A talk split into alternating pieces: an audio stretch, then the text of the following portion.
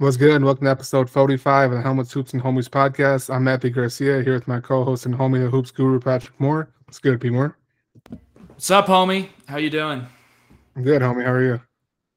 Pretty good. Um, we we were having the rare, uh, you know, two records within one calendar week. So it, it's usually been a couple weeks when we record. This one is um, not that long after our last one, so that's good. It's good, yeah. Especially since we're gonna take another at least a week off, if not a little bit more. So yeah, we had to get this sure. one in. It's a special, special episode. This is our uh, our second annual, I guess, could say, um, St. Patrick's Day special. So we're gonna go ahead and uh, have some fun, uh, some fun segments to talk about. But before we do that, uh, we're on episode 45. We'll talk about some jerseys, some notable players who wore them. But first, let's get into what we're drinking. So so Pat, what are you what are you drinking this episode? Yeah, so for our uh, St. Patrick's Day uh, celebration, I got a, a, a nice themed beer here.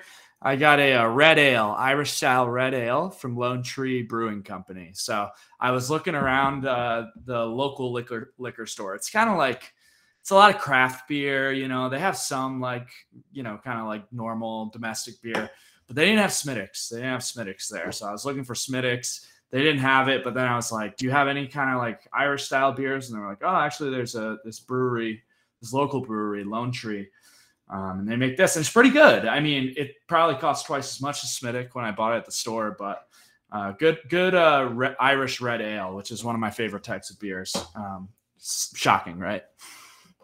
well, I mean, you take this, you take this seriously, homie. So I'm sure the price was uh, was uh, was nothing to you. You just brushed it off.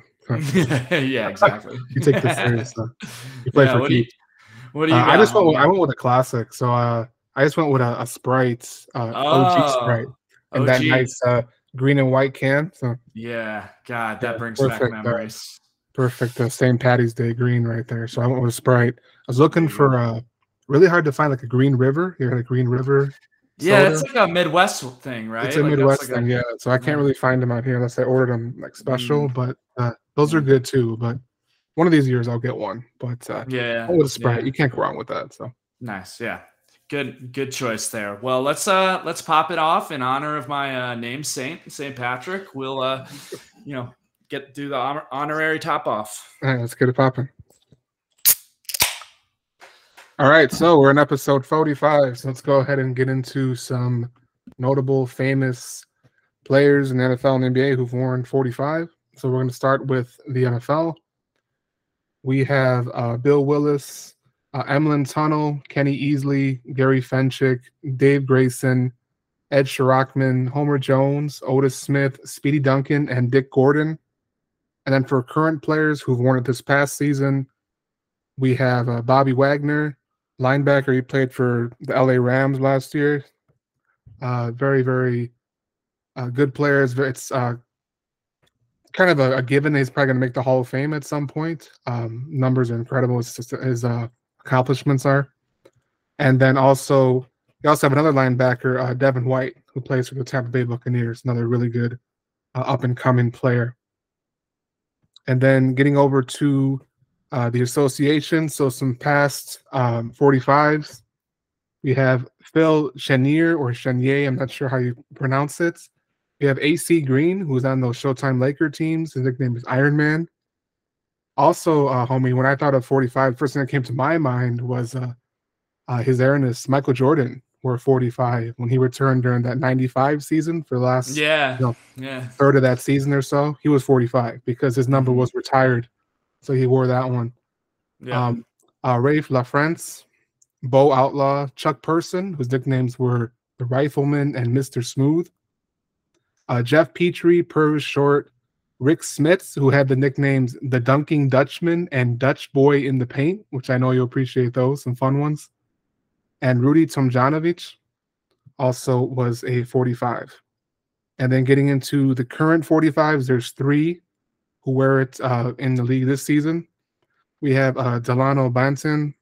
We have uh, Jericho Sims from the New York Knicks. And we have uh, Donovan Mitchell, Donnie Switch, as I like to call him, or Spider Mitchell, is probably the most notable 45 we currently have. So those are our famous 45s. Your thoughts, homie? So I didn't really know um, really any of those older pigskin players, just to keep it real with you. Um, but I did have one thought about that, anyways. Why don't why isn't anybody named Otis anymore? That's an awesome name. And you said Otis Smith. I I love Otis, and no one is named Otis anymore. And I just I had to say it. uh, yeah, I mean that's a great takeaway in both sports too. Like when I think of Otis uh, in uh, in the NBA, I think like Otis Thorpe, who's in like those yeah, Rockets Otis teams. Thorpe. Yeah, that's yeah. like the first one, but that's that's not a a, a name that hasn't uh, hasn't been used as much anymore. But I feel you. It's a, it's an interesting name. I like it. It's, it's different. gotta bring it. Gotta bring it back. Gotta, gotta bring it back. Otis like, back. Yeah. Too many Jalen's. We need more Otises. a lot of J names. A lot of J names. Not enough O names. How about that? Yeah. Yeah. Exactly.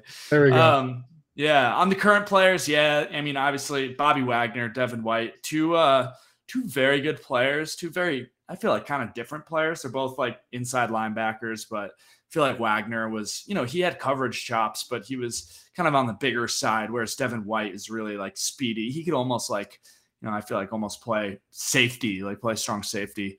Um, but yeah, two really good players there. And then, yeah, lots of great names on the NBA side, a lot of classics.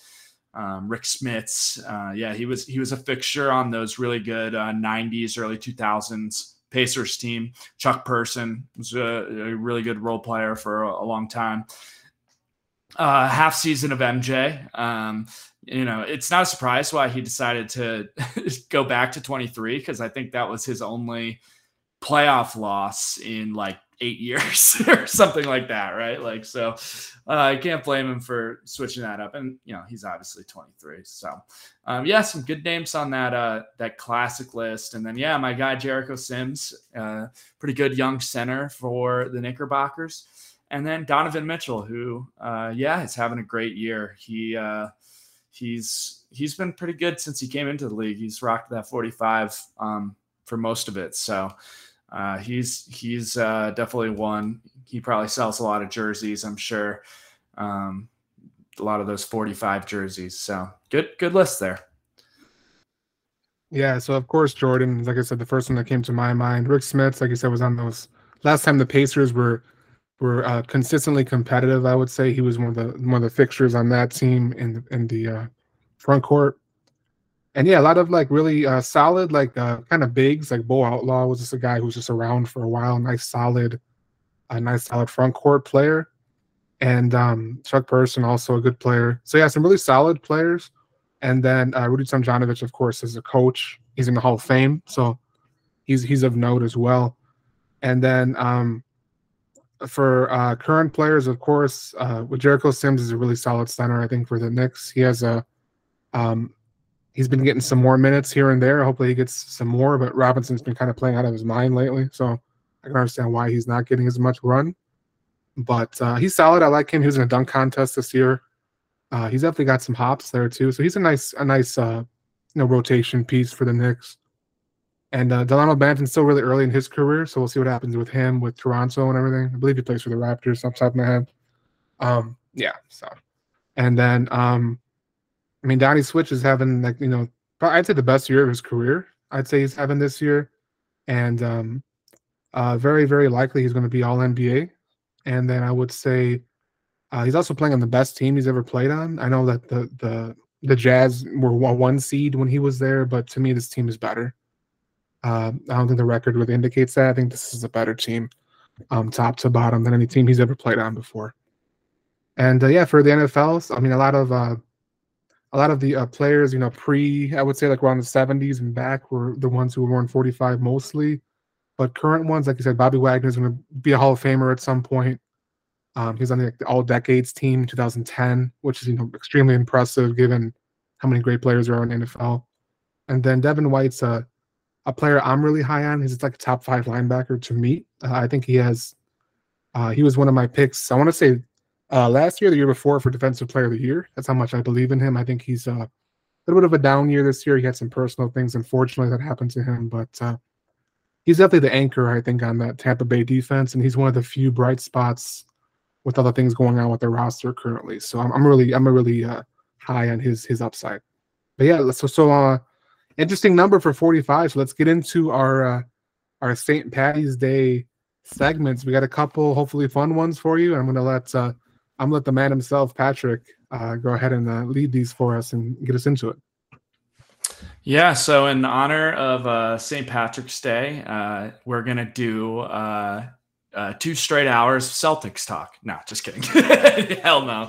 Um, but like half, no, like half, like everybody who ever listens in like New York and the rest of the East Coast is turned to turn the show off probably. So yeah, exactly. Yeah, They're like all oh, the Philly, all the Philly fans are like, oh, forget that. Yeah, yeah. the the Lakers fans too. yeah. The Lakers fans, the whole West Coast is like, okay, never mind.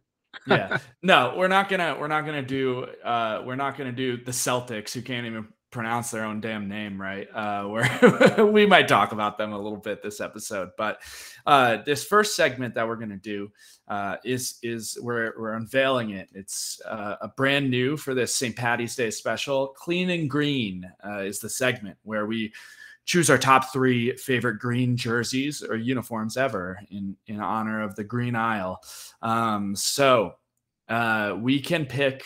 We basically decided we'll we can pick from the NFL or the NBA, the two leagues we cover, and we can pick classic or current jerseys. So it doesn't have to be, um, you know, one that's that's currently being worn necessarily. We'll we can we can pick just our favorite three jerseys, three favorite three green jerseys. So uh, we'll keep we'll keep it simple with that.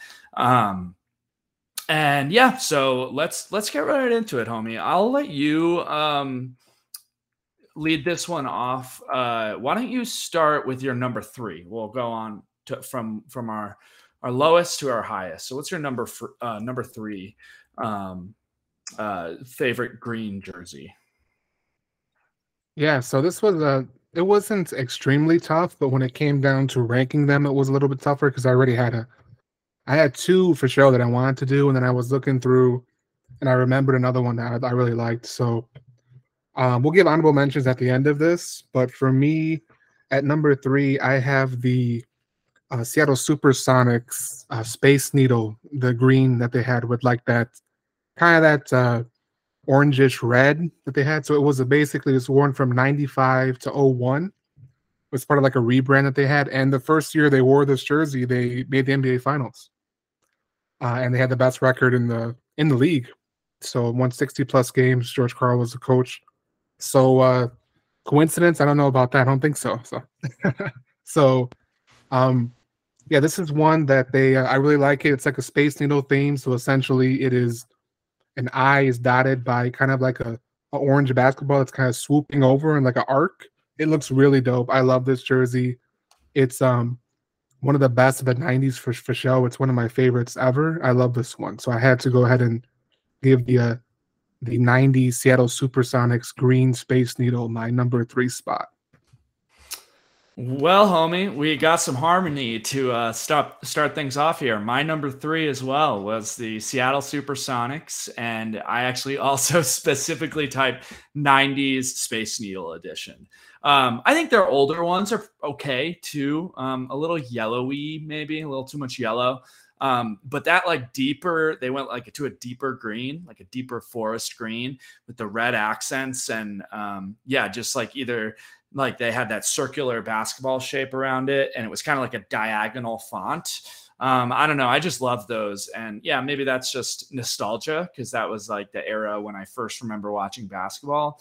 Um, but i yeah i love those jerseys. And you know it's uh it's sad that the supersonics aren't around anymore i mean we really need to bring them back because um, you know they were a great team they were a really fun team to root for and um, you know, I'm shocked. Seattle is such a, a, a, a wealthy city, a city with so many people. I would such a rich basketball history there too. Honestly, it's really kind of really disappointing they don't have a team this day and age.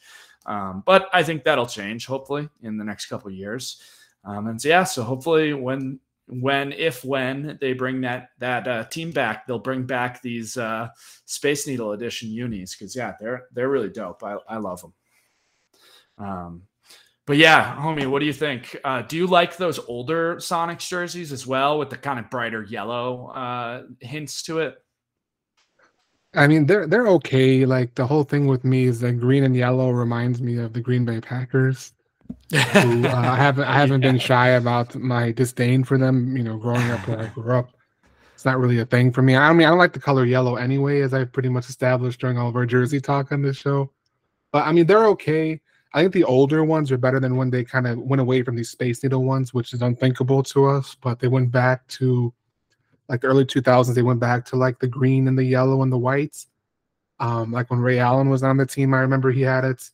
Uh, you know, and obviously like when Durant was drafted there and everything. And I didn't like those. I think those were the worst that they did. So I'm hoping that uh, when they come back, because I feel like it's there. There's the NBA is going to be back in Seattle, and I don't see why you would name your team anything other than the Supersonics, which is a really dope name. I think. Um, that they go back to these Space Needle ones, which I think are more. They kind of like futuristic. They're more like they're more hip, they're more dope to me than like the the yellow and the green ones that they brought in the 2000s. Are kind of they look kind of outdated to me. So these ones look more more fresh, like some that people would still wear uh, currently.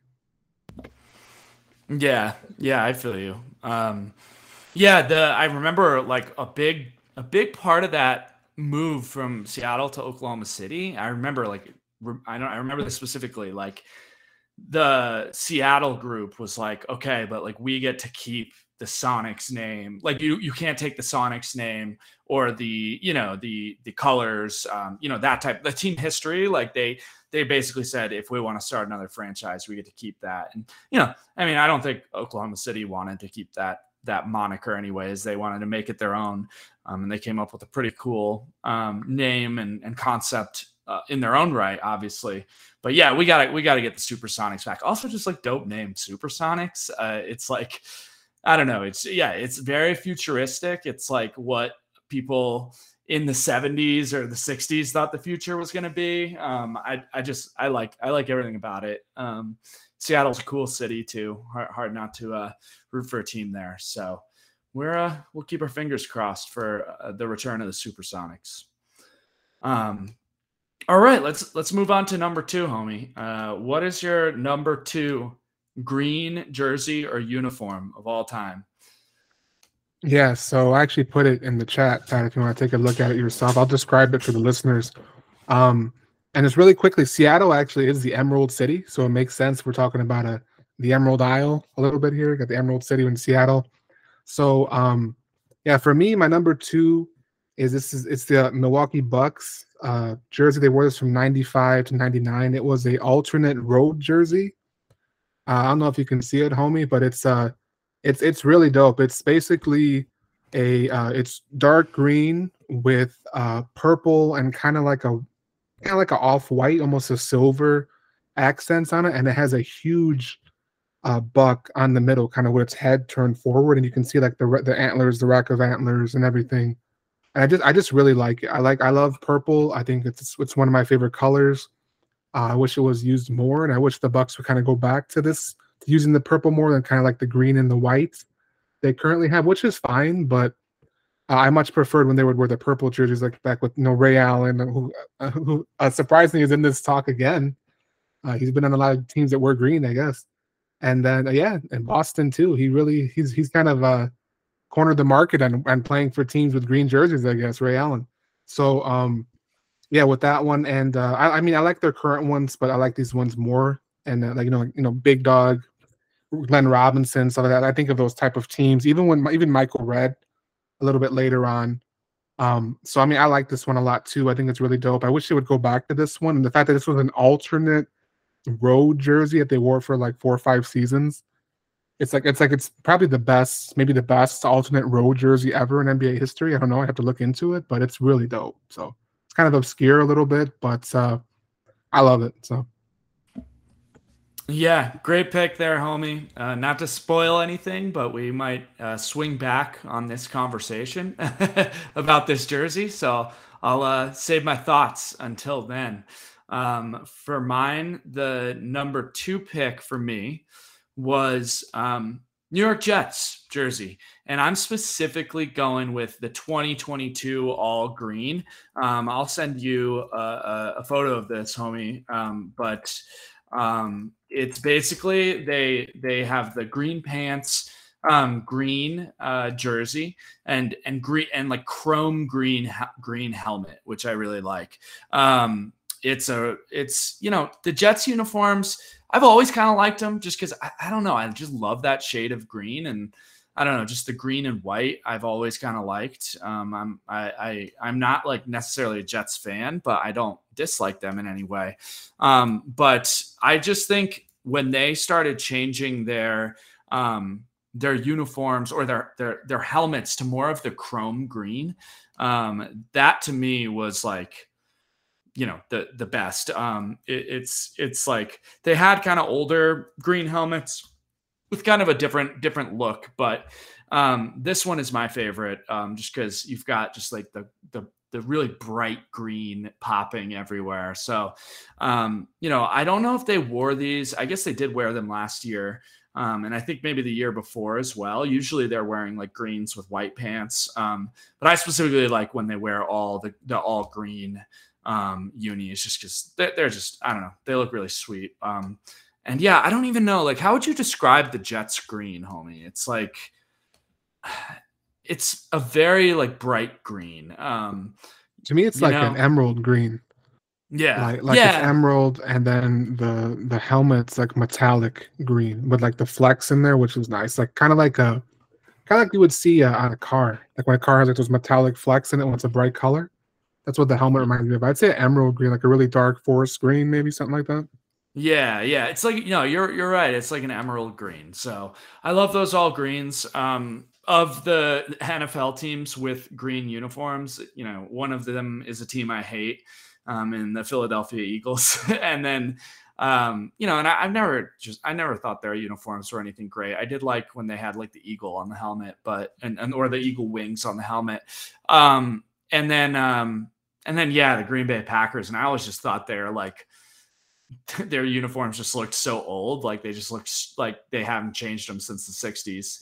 Um, so I never thought those were great. So I always liked the the Jets uniforms, the, the, the green. I was always a little bit jealous because like uh, I remember seeing like there would be people around in Connecticut with like the emerald green hat with like the jet. It said Jets, but it was like kind of that cursive font.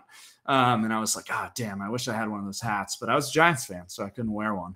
Um, you know, can't can't betray my team like that. So, yeah, I'm going with the the Jets all green jerseys. Um, and yeah, they've worn some iteration of this going years back. Um, I really kind of like all their jerseys, but that's just my favorite version. But yeah, any thoughts on that, homie? Yeah, I think it's it's it's a good one to me. It's it's my favorite of the green ones in in the current NFL. I would say, um, like you said, the other ones, um, the Eagles ones, they're not bad, but I'm not not the biggest fan. They're okay. And then uh, I hate. I think the Packers jerseys are one of the worst in sports, if not the worst. I think they're awful. Um, they're right up there with. Uh, they're the worst, I think. And then I think those Bumblebee Steelers ones are awful too. Those are atrocious. So yeah, I, I hate the Packers uh, jerseys. Uh, uh, so I can't stand them. But uh, yeah, so the Jets ones, I like when all green too. I wish they'd kind of go back to the the logo when it was actually a jet plane on there instead of just the word Jets. I think that would be pretty dope and maybe go with like a theme like that. Like maybe like go with the theme of green with maybe like a silver, like a chrome silver uh, helmet or something like that, or pants to make it look like you know like a like a jet on the runway or something like that. That might be kind of dope. But yeah, I like these. I knew you're gonna have the Jets on here in some some forms. I know you like the Jets jerseys, so yeah, I like these. These are dope. So yeah, I want them to go back to they they should use the jet logo yeah like that's a it's a cool team name the jets um they should totally bring back that because they don't really like have a a logo it's like usually just like jets inside of a football or something right like they should go back to incorporating you know a jet plane into it because i don't know that yeah it's got pretty original team name um you know i i don't i didn't i don't i didn't really like their uniforms to be honest with you like from like during a lot of our childhood, like the um, you know, like through through the Mark Sanchez years and you know even earlier than that. I just never liked like they had kind of the white shoulders. They had like the a darker green with the white shoulders. Um, I like like you said like the more emerald, the brighter green, the chrome helmet. Um, so you know I think I think the ones they have right now I like a lot more than what maybe I grew up watching. But then if you go back to like the 70s, they they look really cool. They have kind of the old font with the uh, kind of like jet plane like, or like a jet image incorporated into it. Really cool back then. So I hope they bring that back. Um, I think it's it's it would make for a, a, a cool logo in this day and age. Yeah, I, I agree with you. I think that uh, maybe do something. They could do something like the jet plane, and then have like the smoke from the plane taking off be like a cursive jets or something. That might be pretty dope. Oh yeah, um, that would be something interesting. You know what I mean? Because the smoke when it takes off so fast, that would be pretty dope. I think like a cursive maybe. Um, but yeah, I agree with you. I think the these ones are dope. The all green ones, the darker green, and with the with the chrome kind of helmet. Uh, I didn't like the. I don't like when it's when they're mostly white with a little bit of green. They're a little bit too too plain for me. A little boring. Yeah. Kind of the same thing I feel about the Colts jerseys, where it's just like blue and white and white and blue. It's a little bit too too vanilla for me personally. So I like I like these ones more, which is more of a, a solid like you know cool color as opposed to white with a little bit of a you know a primary color and like a blue or something.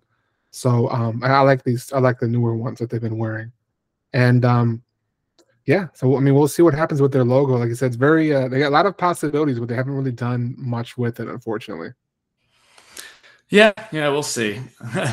you know, they might be uh, getting a new quarterback this uh, free agency, and maybe want to build up some hype. You know, introduce some new logos. So uh, we'll see. We'll see what happens with that. Um, all right, homie. What's your What's your number one? What's the cleanest green in the history of professional football and uh, basketball. Yeah, so for me, I had to, I went with this one. I really love this one because it's so different, and I haven't really seen a jersey that looks like this. So uh, I put it in there for you to see, homie. I went yeah. with the uh, the the Charlotte Hornets or the Hornies as we affectionately call them. I went with their their 2020-21 City Edition jerseys, the Buzz City jerseys that are the uh, the mint green.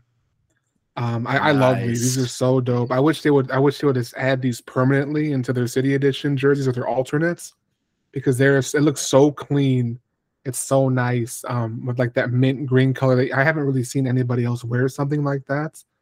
Uh, at least, at least not in the in the full major sports that we have in the U.S. So, I, I love this one. It's very, very different to me, and it just looks. It's like it's kind of like got like a cool like a cool like I mean like even not just cool like it's dope, but cool in terms of like a like a chill, like calming effect to it a little bit. I really like this one. So um, it, it reminds me of like a like a mint like a mint chocolate chip ice cream or something like that type of color, which is it's dope. I mean I really like these and I love the Buzz City, and I mean I mean what else is new? I mean the Hornets always they always you know show out when it comes to jerseys. They have some of the best in in sports, let alone the NBA.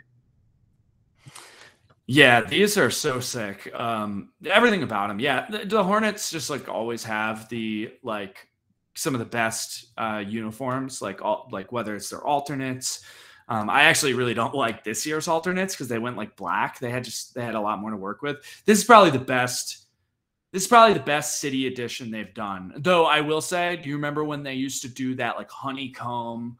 Purple one, like that was pretty dope too. Yeah, that one's um, dope too. I mean, they're almost all dope. So yeah, but this one is awesome, and I love like the gold accents. Like it has like gold pinstripes on it. That's another thing. It's a pinstripe jersey. I I don't know what if, if it's just the era I grew up in. I love pinstripe jerseys um, for basketball. I think they're so cool. Um, but it has that, and it has kind of like this gold tint around the collar and the and and the armholes in the jersey. So um, it's just a it's just a really good and and yeah, just kind of bold black uh, numbers and lettering. Um, it's just a really awesome uh, jersey. Um, Buzz City, I like that for the Hornets. Um, it's that's cool. Yeah. So hopefully they bring back some kind of iteration of this in the future. Now they seem to one of the things that kind of bums me out with the like whole new like city jersey thing is they'll they'll strike gold and then they they change it up the next year right? And then you you lose it. Um i kind of just wish they like if they found one that works for them just stick with it. Because this season we saw we went through them like clearly teams are running out of ideas for this. They should just let them you like pick you know, if you want to use the same one, I bet the teams would change anyway, just because they want to try to sell more jerseys and it's a marketing ploy. But, you know, um, I don't know. I just feel like, you know, that Charlotte went kind of backwards. Like this was so dope. And this season city jersey is not nearly as cool, but um, very good pick, homie. Um, God, you like send me the link to this, and I'm like, damn, should I buy this? like, it looks so cool. Um, I'm like, should I add this to the collection? Maybe I will. Um, yeah, but- there was actually so uh, for the people who listen to the show, I like to collect like uh, like bobbleheads of my favorite players or players I enjoy in NFL and, and NBA. And there was a limited edition um, Lamartian Lamelo Ball one with this jersey, and it's it's it's it's kind of it's pretty hard to find. It's kind of expensive now. Uh, I'm not willing to do it. I just it's a hobby. I don't want to spend a lot of money. It's kind of like something yeah. look nice, but um, I'm kind of I didn't even know about it until like a year or two after it even came out. So I was kind of like, man, that's so dope. I wish I could have got that. So yeah, I feel you. I kind of had that that thought too. I'm like, man, it's so dope. yeah, it's awesome. Well, for for my number one, I already hinted at this, but um, you you already you already mentioned it, homie. It was your number two. It's the um, the I guess like late '90s, early 2000s um, uh, Milwaukee Bucks uniform. Um, like you mentioned, they used to I don't know, they just used to have such a better thing going. I feel like um, uh, in Milwaukee, like the purple and green like those were so sick. Even even not just this one which is like like you said an alternate away jersey but their home jerseys at the time were these like big purple you know big purple jerseys um that were just like straight purple with little green accents. Those were sweet. I you know the this one is just so cool though because it's got like it's just got so much going on. It's got the like classic green but then you got like the trim of the jersey is all purple um, and and like really like I don't know, would this be like a magenta purple, homie? It's like you know somewhere between a pink and a purple almost, right? Yeah, yeah, it's it's it's definitely bright, almost like maybe like a like a grape bubblegum type of color. Yeah, you know yeah, yeah, I mean? or grape like soda, that, yeah. yeah. yeah. or like a grape, yeah, like a grape crush, like soda or something like that. Yeah. Yeah, exactly. And so it's got that the the it says Bucks across the front. It's not Milwaukee, it says Bucks, and it kind of like fades from from that purple up into white. Um, and then it's just got this big buck, like like not and it's not like centered or anything. It's just kind of looks like it's like almost like almost like like spray painted on to the jersey or something. Um, it, but it's just a really cool like artwork with like the numbers got like the, the purple and green um, outline. Um, it's just a really sweet uniform but yeah just all their uniforms at this time were so cool. They're that they got to bring back the purple. Um, their their current jerseys to me are just kind of boring. I, I really like they're not offensive like but they are just like boring. Like the most interesting thing i thought they did was like they had at one point like they were incorporating kind of these tan jer- jerseys like tan and green and i thought that was kind of cool looking. But like now they they'll wear just like the you know whites with the green lettering or just the green. I just don't think they're as interesting. I feel like you know the bucks are have like one of the the coolest players in the league like one of the most famous athletes in the world. They gotta they gotta up their jersey game. They gotta up their their uh, refresh upgrade their logo their jerseys all of that. Yeah, most stuff. I agree with you. I think that uh, because they're on national TV all the time now, because they're such a good team, I think we because we see them even more. It's kind of even more. Uh, it's even more disappointing that they'll have like a white with a little bit of green. Uh, I like their new their newer logo now with the more like aggressive looking buck. I like yeah. that one a little bit better than the older one, where it's kind of like yeah, the logo's almost good. almost literally like a deer in the headlights kind of look. And the old one, I like the newer logo there, but I wish they would go back to the purple too. Those were those were classic. I wish they I wish they'd go back to that. They were the purple every once in a while, but uh, not enough for for our liking. Yeah, this but yeah, yeah this is a great jersey, homie. Um, really tough. Yeah. Uh, the only reason why it wasn't number one for me was just because I had never really seen anything like the mint green for the Buzz City. So like the originality, like one, you know, it kind of won just slightly because of that one. But I mean, they're both amazing. I could even say they're they're it's almost a tie. They're so great. Yeah, yeah. I will say I went kind of traditional for this one. So like I didn't, you know, I wasn't looking for like, you know, kind of blue greens or like like I was kind of looking for like what do I think of when I think of like Irish green, right? Um, and so these are kind of the ones I went with. There are some really cool, cool, like more non-traditional green uniforms out there Um, which yeah, maybe I'll, we could just do some honorable mentions. Um, but like you know, Seattle Seahawks, they have kind of like the blue, but then they have like the they'll, they'll sometimes wear those like highlighter green uniforms. Um, you know, I, I really like this season Boston Celtics uh, classic uh, jersey this season, which is like a darker green with like cursive script. Um, I think it's kind of in in honor of Bill Russell. Um, the Jacksonville teal, right? Like teal, is it a blue? Is it a green? Probably can be both. Um, but yeah, that one is like, I don't know. I kind of feel I kind of don't don't think of it as a traditional green. And I know um I know we only cover pro sports on this show, but I feel like I gotta shout it out if we're talking about green uniforms. Oregon football has had got like the cool, like so many iterations of cool green uniforms over the last 20 years probably because um, they got that nike collaboration and so they get these like they basically like wear different uniforms every every game. Um, and some of them i think are really ugly but there are a lot of them that are really cool. So i would i would i would just shout out the oregon ducks. Um, they have they have some really cool green unis that they'll throw out throw out there as well um, but yeah any honorable mentions from you homie yeah all the exact same ones homie no no lie and uh if I would, I was, I was trying to do my best to incorporate uh, the um, either the, the Jags ones, which is a teal, which is like a blue and a green, yeah. or uh, or the I, you know how much I love these and the logo too. The uh, the OG Vancouver Grizzlies, like those turquoise. Oh yeah, yeah. But yeah. I, I, was with you. I wanted to go more of like uh, closer to like a shamrock type of green, which is like what mm-hmm. more is more associated with uh, St. Patrick's Day. So I wanted to be more traditional and I thought the mint green was was still you know it's still green, still pretty mm. obviously green.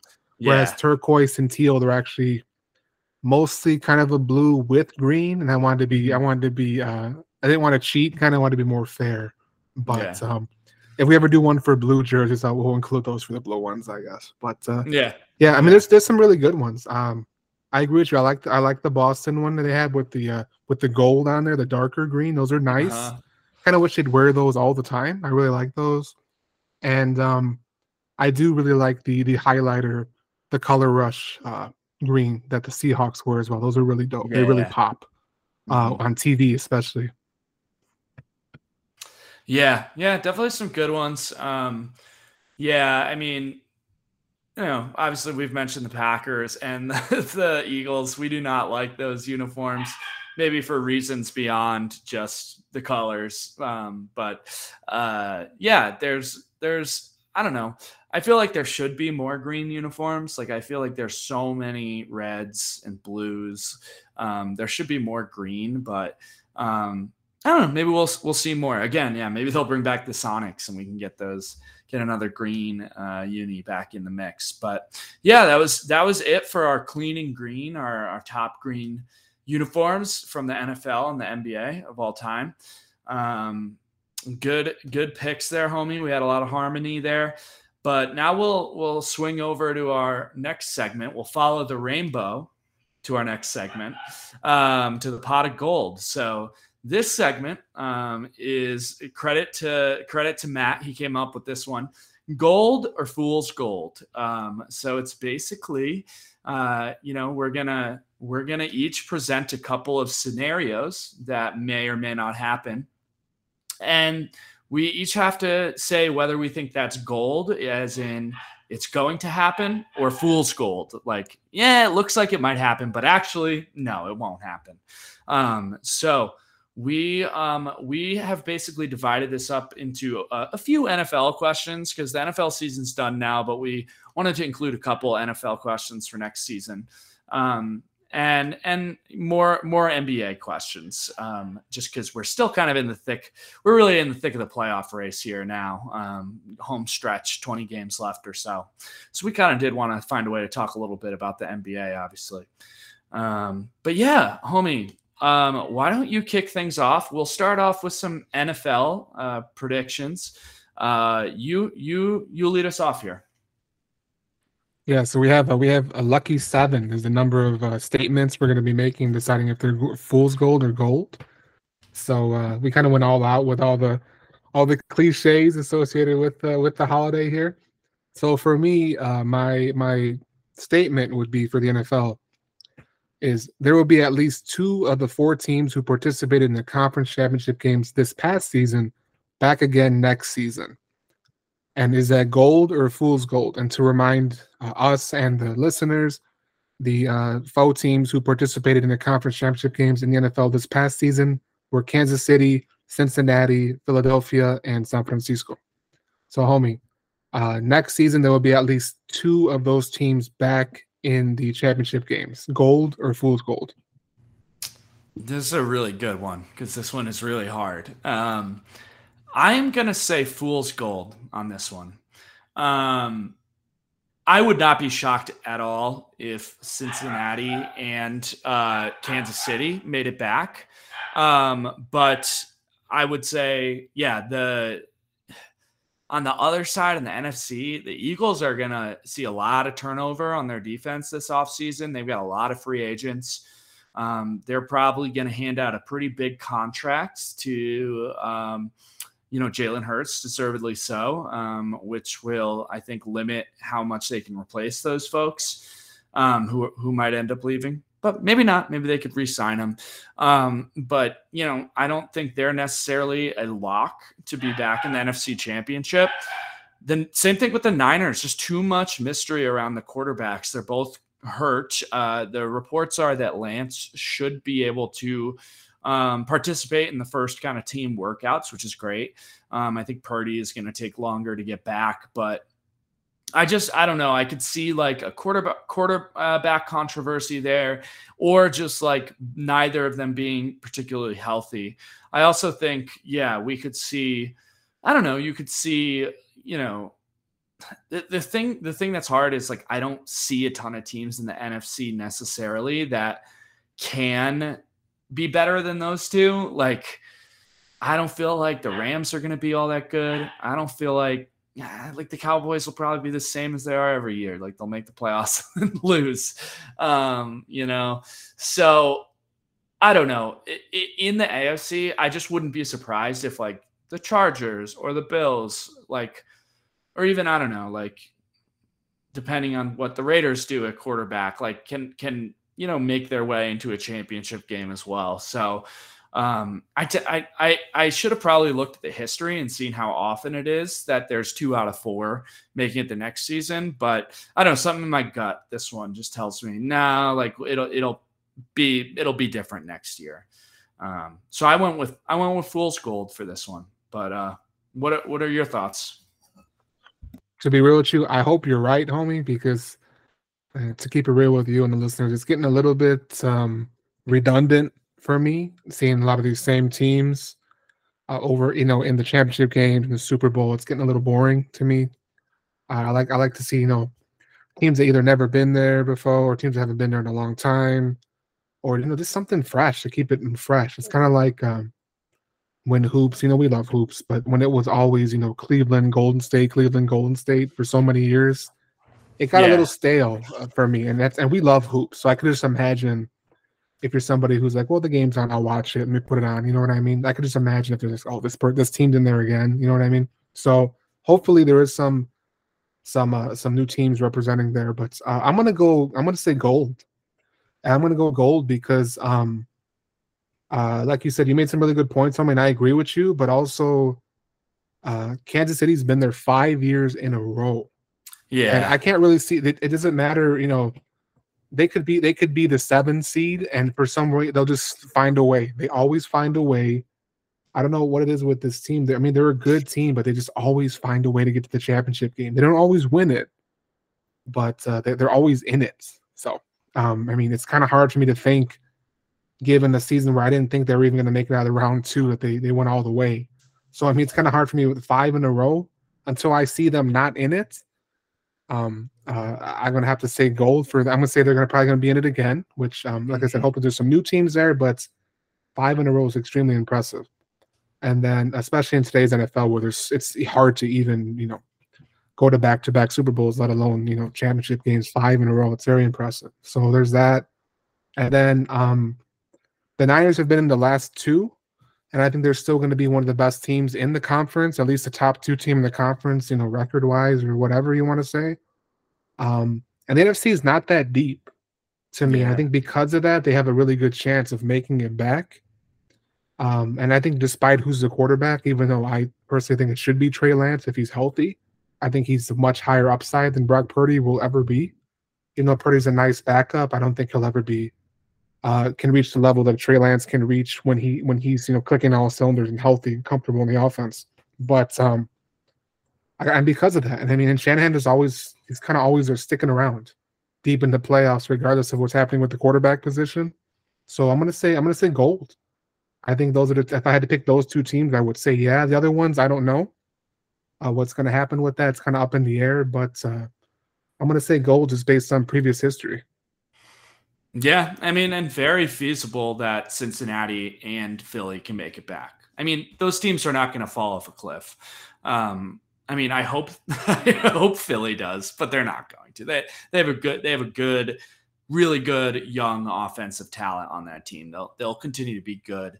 Um, I think even if they do have some turnover on the defense, and same thing with Cincinnati, they just you got Joe Burrow. Like they're going to continue to invest in this team. They're not going to cut any corners. They feel like they could win a Super Bowl. Um, they've come pretty close last last two years. So um, yeah, that was it was that was a really hard one. Eh, you know, to be honest, um, it was. I was like, yeah, like I don't know, like, but I, I kind of hope it's different, just because, like you said, it does start to get a little stale.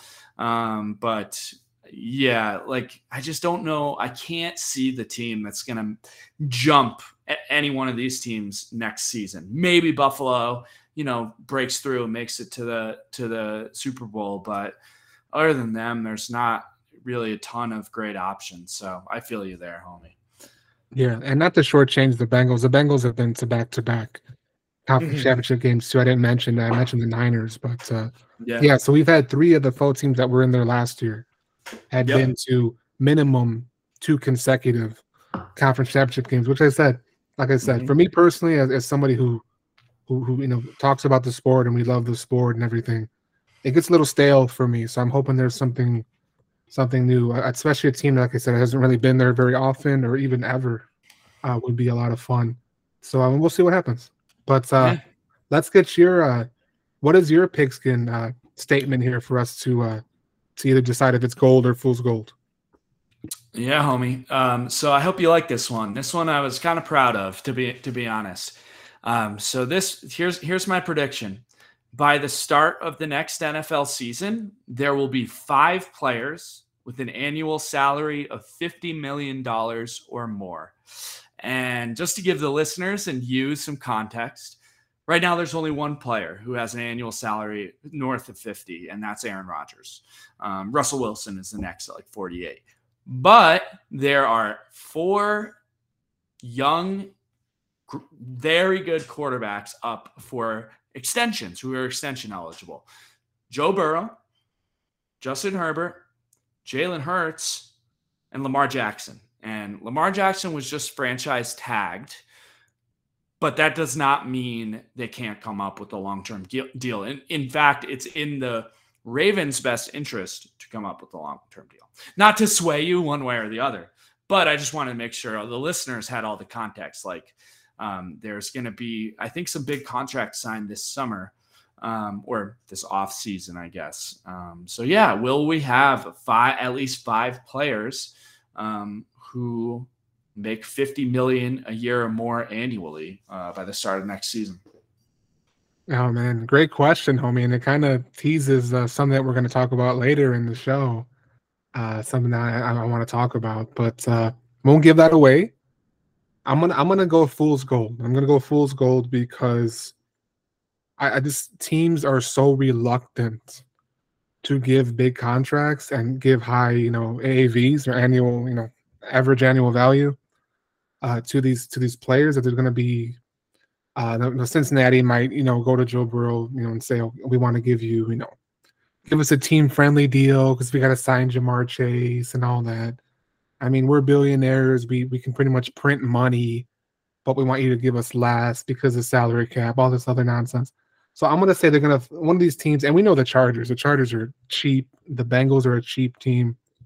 The Ravens, I mean, who knows what's going on there? It's been a disaster off season for them in a multitude of ways.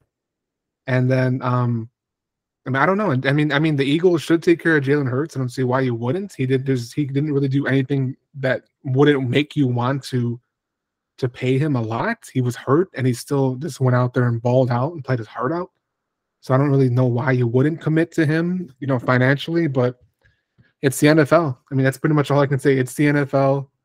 The way things, the way business is done in the NFL, I I hate it um, for a lot of reasons, and we'll talk about that later. But uh, I'm gonna go fool's gold, homie. I think they're not gonna. I think the owners don't want five players uh, making 50 million a year or more because uh, for a lot of reasons, but mostly because they're cheap. Uh, on the whole, that's just the way it is. Just gonna keep it, you know, keep it eight more than 92 on the show here. So I'm gonna say fool's gold. But your thoughts? Yeah, I mean, um, I'm I'm kind of with you. I'm I'm going fool's gold here. Um, and and yeah, it's it's probably the Lamar Jackson thing holding me up. I I would feel pretty confident about Herbert and Burrow getting that money, um, just because I, those teams. You're right. Like the Chargers, especially, have been a cheap ass team since as long as I can remember, which is ridiculous. You're in freaking LA. You're in one of the biggest markets in in the in the world, you know, in terms of of viewership. So um, that's that that's just stupid, but that's just that's how that team has kind of run. And you've seen we've seen what success that's brought them. So whatever. Um, but in terms of the Bengals, um, they really haven't ever, I feel like, spent that money on a quarterback. I also don't think they've ever had a quarterback quite like Joe Burrow. Um, and I feel like he turned that team around so quickly they're gonna they're gonna invest. Even with Philly, I think Hurts. I think they're they're bought in on him. Um, and they feel like they're ready to win now. And so I don't think they're to be willing to risk losing him. So those three players I can all see cracking that that. And and what we what we should say is that if for people who are like 50 million a year, that's insane. Only like a few people. Well, Daniel Jones is going to be making 40 million dollars a year. He's maybe a top he's a top 10, top 15 quarterback, but you know, he, he's average. Let's be honest. Derek Carr, who's borderline top 10, um, is making, you know, north of 40 a year. Um, and then Geno Smith, who I don't even know if he's borderline. You know, he had he had one good season out of eight in the NFL.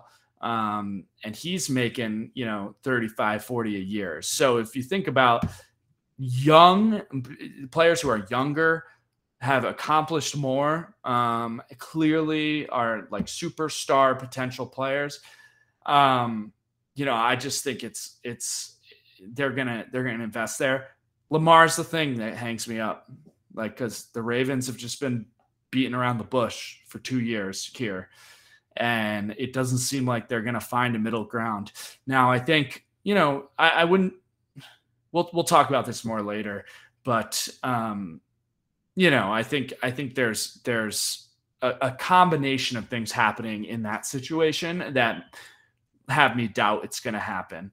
Um, but yeah, I think I think it's fool's gold. Uh, you know, the other thing maybe we need to mention is uh, Aaron Rodgers might wake up one day and decide he's going to retire, right, and not collect his fifty million. You know, he might go in a dark dark room retreat or go do ayahuasca in Vietnam or something, and come back and be like, I actually want to be a yoga instructor, um, you know, or something like that. So, you know, that's also in there. So I considered all of those things, and ultimately, I was like, nah, fool's gold, but we'll see. I, I it wouldn't be a complete shock if that happened to me, which is why I thought it was a pretty good, pretty good one for this uh, for this exercise.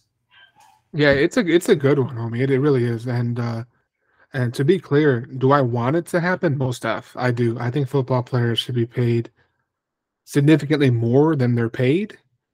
Um, I, I think it's it's kind of a shame how some of these some of these players are paid given the risks of the job. So I want it to happen. I'm never going to be like we said on the show, I've, I've lost count, Pat, how many times we've said this, but uh, we're never, almost never going to be on the side of, of feeling sorry for billionaires having to pay players a lot of money. I'm I'm sorry to tell you. In Hell a league, no. In a league where you could go 0 17 every year for 20 years and still make a profit, I will never ever feel sorry for you. And we know that's the truth. You could you could lose for 20 seasons in a row, you could not win a game, and you're still going to turn a profit at the end of the year because that's the NFL. Because hashtag NFL. That's just the way it is. And I'm never going to feel sorry for billionaires not wanting to spend money. And uh, yeah. uh, this is the first the thing that I thought about when you're talking about the Chargers was they they don't even pay like they split rent. They're a roommate in their stadium. They split the bills. You know yeah, I mean? homie, homie, they still the, don't spend no money. The Giants split the bills too. And the Giants split the bills too. Yeah, but the Giants spend money. Yeah, that's the true. Jets. Yeah. The Jets will spend money. They've spent money. You know what I mean? Yeah, that's true. That's they, are true. not cheap. Like that's the Chargers. Like they don't spend money and they split the bills. They're roommates. You know what I mean? They got a roommate living upstairs or whatever. Yeah, this is ridiculous. Yeah. So it's it's kind of it makes it even more crazy to me. So. Yeah, and they and they still won't. You know, they got they got roommates paying rent, and they still won't like you know they'll only only take uh buy the discount items at the grocery store you know exactly yeah exactly yeah so i mean yeah. it's, it's it's whatever that's that's why they haven't been good that's why they haven't you know made a super bowl in forever yeah a weird thing i was thinking about with this is like 50 million dollars a year i mean that's a lot you know in any league but i was i was kind of just chuckling being like well bradley beal makes 50 million dollars a year and he's like the 23rd best player in the NBA, you know? Like, and I, I, I thought it was funny because it would be the equivalent of like, I don't know, like Kirk Cousins making, you know, 50 plus million dollars a year with it. Who knows? You know, the way things are going, like maybe that will happen. But um it, it's it's it's also weird, you know, in the sports, like the best players aren't necessarily making the most money. It's all about when you become a free agent you know. And so Patrick, my people, I've heard this all this week with the Daniel Jones contract news. Well, Patrick Mahomes only makes 44. It's, yeah, well, Patrick Mahomes signed his extension two years ago. The market was different then. And, you know, he if he signed again today, he they'd probably sign him for 60 million a year, you know.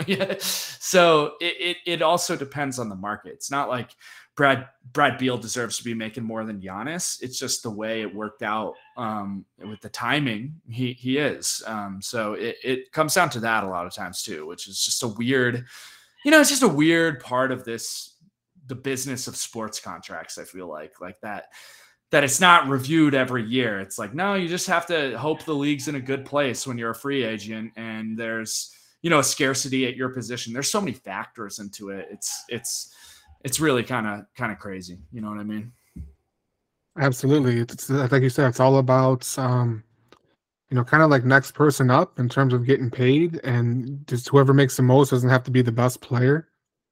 And it's kind of like it, it's it's the cost of doing business. Is what I always say. Like a lot of people kind of went crazy about the Kyler Murray deal, and I said, hey, that's that's the cost of doing business. Do do, you know, you can say you don't think he's worth it, but it's like you know what are you gonna do? Like go on the draft and get something unproven, or you gonna take something where you already know what type of player that he is? It's all about proven and unproven commodities. Like it's almost like, do I want to take something a, sure thing in terms of I know the type of player that he is already, or do I want to do, you know, essentially get a scratch off lottery ticket in the draft and hope that I scratch off three of the same symbol when I win, or a slot machine. You know, pull the pull the lever on a slot machine and hope that I get, you know, three cherries or something. That's pretty much the way it is it's kind of the way it's, it's the way it's always kind of been, and uh, it's a cost of doing business, homie. It is what it is. Yeah, so that's to us that's that's fool's gold. So we'll see how it plays out. Um, but uh, yeah, I think a lot of things would have to go right for that to happen. That said, let's move over to the NBA, um, and we'll make some we'll make some NBA statements and do do um, fool's gold. I'll kick this one off, homie. Um, so I'm to start with a, you know, I got some pretty basic ones here, but I think they're worth talking about. So here's the first NBA statement. This year's NBA Finals will be a rematch of the 2021 NBA Finals between the Milwaukee Bucks and the Phoenix Suns. And so, context for the listeners Milwaukee Bucks are currently the best team in the NBA with the best record, uh, number one seed in the East. Phoenix Suns are not the best team in the West. They're actually only sitting at the four seed. But for those of you who don't pay attention to hoops, they went and just traded for one of the five or six best players in the league, depending on who you ask, um, in Kevin Durant. And so they got two uh, great scores in uh, Booker and Durant. And so I kind of feel like, in terms of odds, I, I haven't checked the gambling odds, but based on what I've listened to, you know, we pay a lot of attention to, you know, we listen to the podcast, read the articles. It seems like people are kind of shooing them in as the favorite in the West now. So, um, homie, gold or fool's gold we will see a rematch of the 2021 finals in this season in this uh, at the end of this season. Oh, this is such a good one guru. I love this one. Um tough for me. I'm gonna stick by what I said a couple episodes ago when we are talking about the uh, the Slim Reaper trade to Phoenix, and uh, I'm I'm gonna say fool's gold because I had said that I would if if given the choice between Phoenix to make the finals or the field, I would take the field in the West. But because of that, I'm gonna go fool's gold. But I mean, it's a very real possibility. I think the seeding is going to be really important uh, this might be one of the most the last few years where seeding is going to play such a huge part in who even gets to the conference finals. I think because you could be looking at if Phoenix stays in the four five spot, you're going to be looking at Denver most likely in the second round, which is a conference finals matchup in round two. And unfortunately, one of those teams is going to have to lose. So then you're going to say, okay, well, we play an inferior opponent since we've knocked off the one seed. You know what I mean? in a two or a three, or or would we not? Because I think I think we both kind of agree. If if uh, Durant was on Phoenix from the beginning of the year, and he, you know, even with his injury, I think they would probably be a top three seed. So I don't think that would be a thing. So I think it's going to come down to seeding for a lot of these. So I'm going to go fool's gold, just because I think it's it, it's I'm not completely sold yet that Phoenix is going to make the finals this year. Uh, on the other side, I think Milwaukee's the best team. They've kind of just been been rolling lately. I'm hoping they they continue to do so and they learn from their mistake of last year, which you and I were very critical of of settling for a uh, a three seed, I believe, right? Yeah, for the three seed, and it came back to uh, to haunt them um, in Game Seven, where they just kind of got blown off the floor. And um, I think they're going to learn from that, hopefully, and kind of say, okay, let's let's do our best to get this one seed and get home court all the way through. And essentially, it should be all the way through the entire playoffs, even if they make the finals, because they'll have the best record in the league, I believe. So, I mean, if, if everything goes the way it's been going, uh, the East, the, I think the top three teams in the East all have a better record than the top team in the West, which is Denver. So um, they would have you know home court all the way through. So I'm going to say that's more likely to me. I think they're the best team currently, even though Boston is very, very good. Uh, I'm gonna go fool's gold though. I agree with you, homie. Uh, this is fool's gold for me, and you hit the nail on the head. Comes down to, to me, the West and the seeding. Um, right now, uh, yeah, Phoenix is a four seed, and they're slated for a first round matchup against the defending champs, Golden State Warriors. I don't know about you, homie. my feeling is I don't really care what the Warriors' record is. I'm going to be scared shitless if my team's playing them in the playoffs. Any series, first round, second round, third. Um, they they have you know, and and this is a cliche maybe to an extent, but they have championship DNA. They've they've been through this before. I, they're not gonna ha- they're not gonna get shook in the big moments. So Phoenix, who kind of I don't know, has developed a little bit of a reputation for kind of choking, you know, going up 2-0 in the uh, the the finals in 2021, losing to Milwaukee. Um, completely, you know, blowing it in their second round series um, last season against the Mavs and losing on their home court in an embarrassing fashion. You know, Kevin Durant fixes a lot of those doubts for me. He has been an incredible playoff performer his entire career. He is uh, he outplayed LeBron James at his peak in two NBA Finals matchups, which I think goes a long way and is something that kind of gets brushed under the rug. To be honest with you, he he outplayed LeBron in two straight finals series, um, and and really was the best team, best player on one of the best teams ever assembled in the in in, in the in the NBA. Um, you know, up there with you know those 60s Celtics, 90s Bulls, you know, the 80s Lakers and Celtics. But um yeah, I, I just think they are going to have a tough road. I, Denver, you know, I'm a homer here, but you know they're going to be tough to beat. Especially they're going to have home home court advantage at 5,200 feet above sea level, with a really you know passionate home crowd. I think that's going to be a hard and and they're um 30 and 4 at home by the way. So good luck uh you know winning in Denver. Um and yeah, I just I just think that's a tough path. And you know, even on the Eastern Conference with Milwaukee, I think Milwaukee's the best team in the league. Easily. I, I would probably pick them right now to win the championship, if I'm being honest, even though, you know, I'm a I'm a Denver fan. Um, but there, there's a universe in which Boston Boston is representing the Eastern Conference too. Um, I probably wouldn't pick that to happen right now because I think these teams are trending a little bit in opposite directions. Um, with Milwaukee um, on a really really nice tear right now, um, and Boston has kind of struggled a little bit the last ten games. They're 500. They're five and five. They lost two two to the Knicks, one to the Nets. So um, but you know they also have that pedigree in in the playoffs. I'm not going to write them off. So you know I just think there's too many variables in the West when it comes to seeding. In the East, I think you know Milwaukee's going to have a tough challenge by Boston, uh, maybe by Philly. Um, you know, regardless of what happens.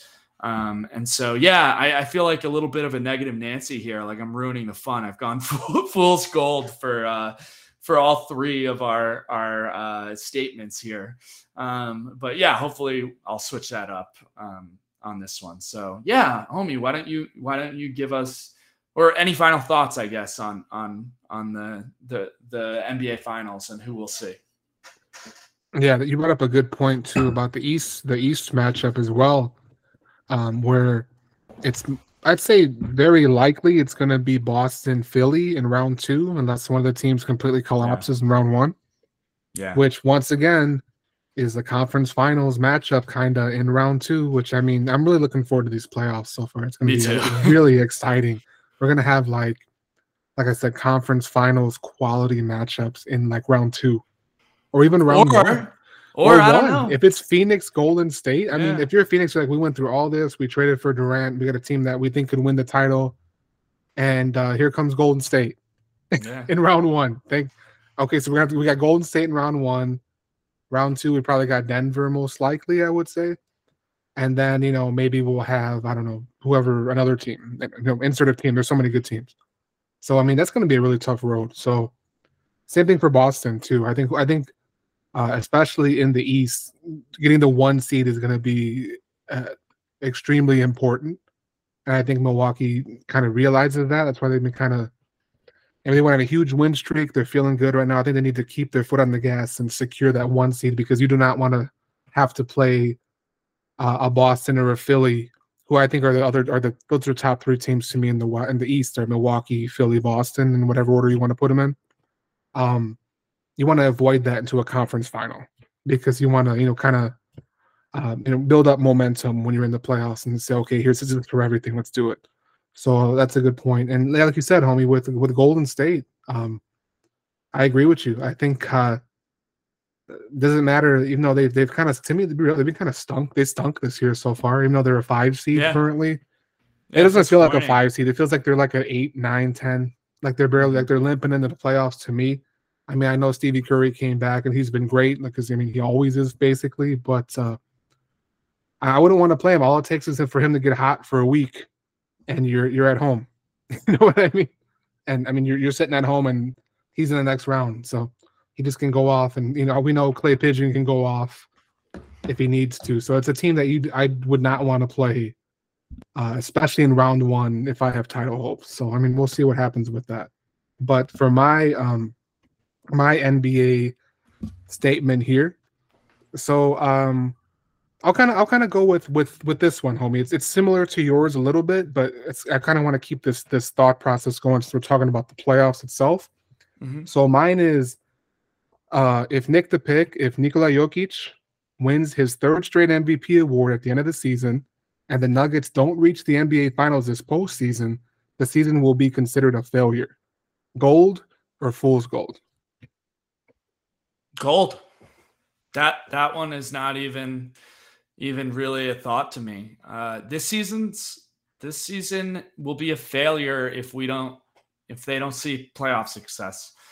Um, it's it's been building to this for for four years, right? First, the Nuggets were on the precipice of making the playoffs, uh, two years in a row where they um, finished ninth in the West. One of which they they literally lost on the last game of the season to be kept out of the playoffs.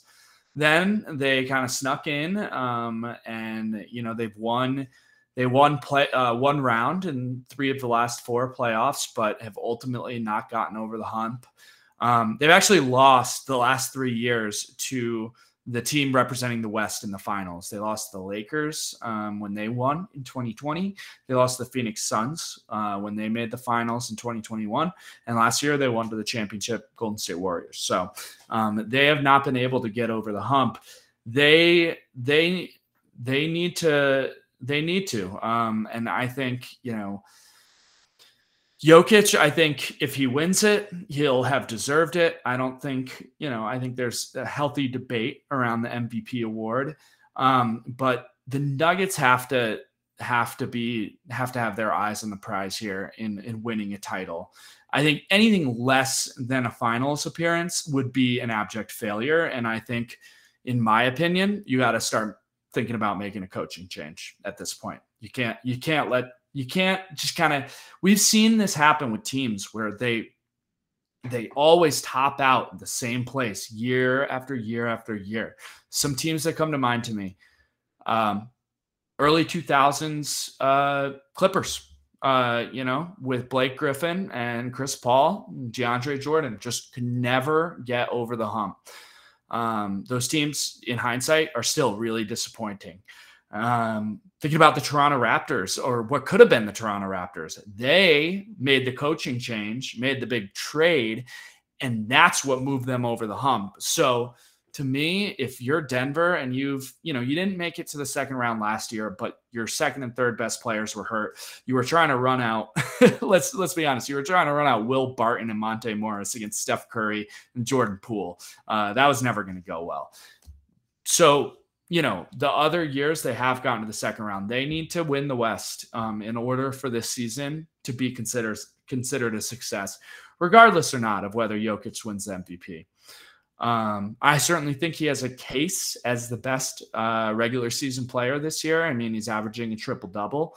Last time that happened was Russell Westbrook, and his team won 48 games. Uh, the the Nuggets are significantly better than that OKC team, and he's doing it with much better efficiency uh, than Russell Westbrook was that year. So, um, you know, there's precedent, um, but he's got some challengers this year. Uh, I'm not gonna not gonna write that off either. But I'm going I'm going gold. Um, this season will be a disaster um, if if they don't make the finals, and and and it'll be a disappointment if they don't win. Um, so that's just that's just kind of I think the mindset right now. Yeah, I feel you, homie. Uh, I'm I'm also gonna go gold on this as well. I think you can't really expect your best player to have the three to have the three best seasons of his career consecutively and not at the very minimum reach the finals. I mean, I don't really know what else you really want. And this is, of course, all given, you know, health. The teams are healthy all the way through. This is not, you know, what things that could happen, unfortunate things that could happen. This is like if they're healthy, um, they they they need to. I think they're kind of been they were there early. They kind of they overachieved in the bubble. I think because the Clippers just fell apart. They overachieved there. And then we uh last year, I mean, they just weren't they weren't uh, good enough. They didn't have enough help. Didn't have enough help. His two best, the second and third best players in the team were hurt, and you, you saw that he just didn't have enough help. And then this year, this is the best team. I think this is the best team he's ever played on. Uh, that Jokic has ever had. I think this is I think this is the best team that Denver's ever had. Honestly, to me, I know yeah. some of those uh, Carmelo Anthony teams were pretty good when he had Mr. Big Shot and things like that. Those were some good teams. They made a conference finals, if you remember, um, you know, way back when. That was a good team. But this, I think this is the best team Denver's ever had. The Nuggets have ever had. So I mean, and uh, I mean, uh, MPJ looked good so far. He's been he's definitely been yeah. lighting it up, especially from offense. His defense is not as terrible as it used to be. It's it's it's getting close to, to serviceable at this point. He still needs to work on it. yeah, but uh, I mean, and Murray's Murray's looked solid. I mean, he's had some some off nights shooting, but for the most part, he looks to be getting to the the, Murray that we saw, you know, in the bubble, which was like you know all star caliber player. Uh, and I think if, if they can have that, and with the additions that they've made, uh, I think Calvin Booth's done a great job with this team, uh, and kind of finding pieces and and making this team uh, good, even with the the Reggie Jackson addition, which won't, won't, might not look so great in the regular season, but when it comes playoff time, uh, Murray needs some rest, but we still need some buckets, or we need to kind of tread water and, and keep the pace up. Uh, a guy like Mr. June, Reggie Jackson, is going to be a really, really beneficial for them. And um, yeah, I agree with you. I mean, like I said, you can't expect to have your your best player have the three best seasons of his life, and you can't even make a finals. I just don't see that. Uh, so I'm going to say, yeah, it would be, it's gold. It would be a failure. And I agree with you, homie. I think, um, I think if, if they don't uh, make a finals, I think I would, I would think about making a coaching change as well. Uh, I, I mean, I think if they don't even make a conference finals, I think that Malone is gone. It's a guarantee he's gone. There's just no way. I don't think you can sell your fan base on. We were the number one seed by you know five games easily all year long, and you can't tell me we're going to bring back the same coaching staff. You just can't do it. So I'm going to say, yeah, it's it's gold. Um, it's going to be tough. It's going to be really hard. Like I said, round two could be you know a round three type of scenario, but um, uh, maybe the conference finals might be a different. Maybe I don't want to say easier, but it could be maybe a more favorable matchup. I mean, we'll see. It all comes down to seeding, but you you got to get it done. I mean, I don't know how many how much more you could want from this team in a in a very winnable West. I mean, the West is not as dominant as it had been in years previous. I think it's very winnable this year, and a lot of teams could, could do that. So I'm going to say gold as well. Yeah, I mean, it just yeah, Jokic. If if they didn't win this year or win with him, he, he'd go down as one of the best players to never win a title. You know, like we'd be thinking about you know this team maybe the way we thought about Charles Barkley on that Suns team or Malone and Stockton on that the Jazz team, just you know, really good teams that just couldn't get over the hump.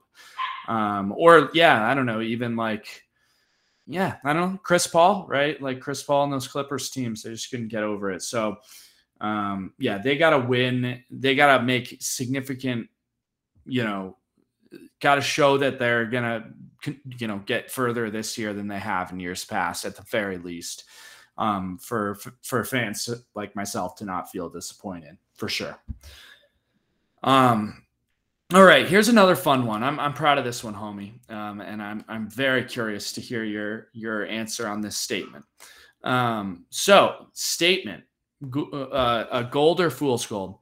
The Knicks and the Kings will both win a playoff series this postseason. Oh man, this is great. You're the you're, you're really you're really showing off that uh, that hoops guru status here, homie. This is a great one. I love this one. Um, it, it, all comes down to matchup again to me. Um, the Kings, I, I think the Kings kind of have a kind of ha- kind of have a, a a clearer path to the two seed, which is kind of unthinkable if you would have told Kings fans uh, your team's going to finish the end of the year as a, as a two seed in the West. They would have been, you know, they probably would have threw a parade. they might, they still might throw a parade for finishing as the two seed. You know what I mean? Because they haven't made the playoffs in, in over a decade. It's been they had yeah. the longest playoff drought of any uh, NBA team of not making. I think playoffs. any. I think any any professional point, any professional Big Four sports teams. I want to say it's uh, 16 years. I think is the number. So yeah, uh, it, it's a right. long time. Um, yeah. And they had the second longest uh, drought of not winning a playoff series. So that's there's that, and then the Knicks, they're looking at they're in like the five spot right now, so they're four or five. If everything was to stay the same, would be Cleveland. Uh, Cleveland's a really good team. Um, I think home court's gonna is gonna be huge in that game. I mean, in that in that series, excuse me. And um, oh, it's so tough, homie. I, I think if the Kings are a two or a three seed, they should be able to beat a team that was a seven or a six or a seven. I would hope. I mean, it all depends on who it is. It could be the Clippers, which would not be fun for them to play like a healthy, you know, Leonard and George in round one. It could it could be, you know, um, hard for them to do that. Or it could also be for the Knicks, like I said, playing Cleveland, which is it's a team that's just so deep in terms of their starting five is just one of the best in the league. Even given their their, you know, their their their wing depth is not as good as I think it, it, it should be or could be, but everything else is pretty solid all the way around. So, oh man, I'm I'm gonna have to go. I'm gonna say, as it currently sits now, I'm gonna go. I'm gonna say I'm gonna go gold. I'm gonna go with with heart over head here because that's what I would like to see. The team that hasn't hasn't uh, made the playoffs in you know 16 years, and the Knicks win a playoff series for the first time and it feels like 100 years. it feels like it hasn't been that long, but it feels like it's been that long. Uh, I'm I'm gonna say gold, a very tentative gold at this point, as because this is because I will put this caveat. I think the Knicks are if they continue the way they've been playing, I think they're gonna get the they're gonna get that faux seed. They're gonna have home court in round one. I think home court in round one is going to be huge. The Garden is going to be going crazy. I think now that you have a true point guard in Jalen Brunson, who's been playing the best season of his career, I think that's going to be beneficial. That's what they did not have last time when they played the Hawks. So I'm going to say if the Knicks get home court in round one, gold. If they don't, I'm going to say fool's gold on this. Could be cheating, my bad, but that, that's that's my thoughts. Your thoughts, Guru? Yeah, I mean, the reason I thought this one was so good was because like I'm still kind of debating it in my head. You know, um, I think ultimately though I have to go fool's gold here, just because of the variable. Like the Knicks could beat Cleveland in a in a first round series. Cleveland could beat the Knicks in the first round series. To me, that is a very competitive series. I would be surprised if it went less than six games. Um, yeah, that's I a think, seven gamer to me. That's a seven game yep, series. Yep, they they they are just very, I think, well matched teams. You got Mitchell versus Brunson. Uh, you got the defensive, um, you know, you know centers in in Jarrett Allen and Mitchell Robinson. You got Mobley covering Julius Randle. You know, there it'll be a good matchup for sure, but it would be a toss up to me.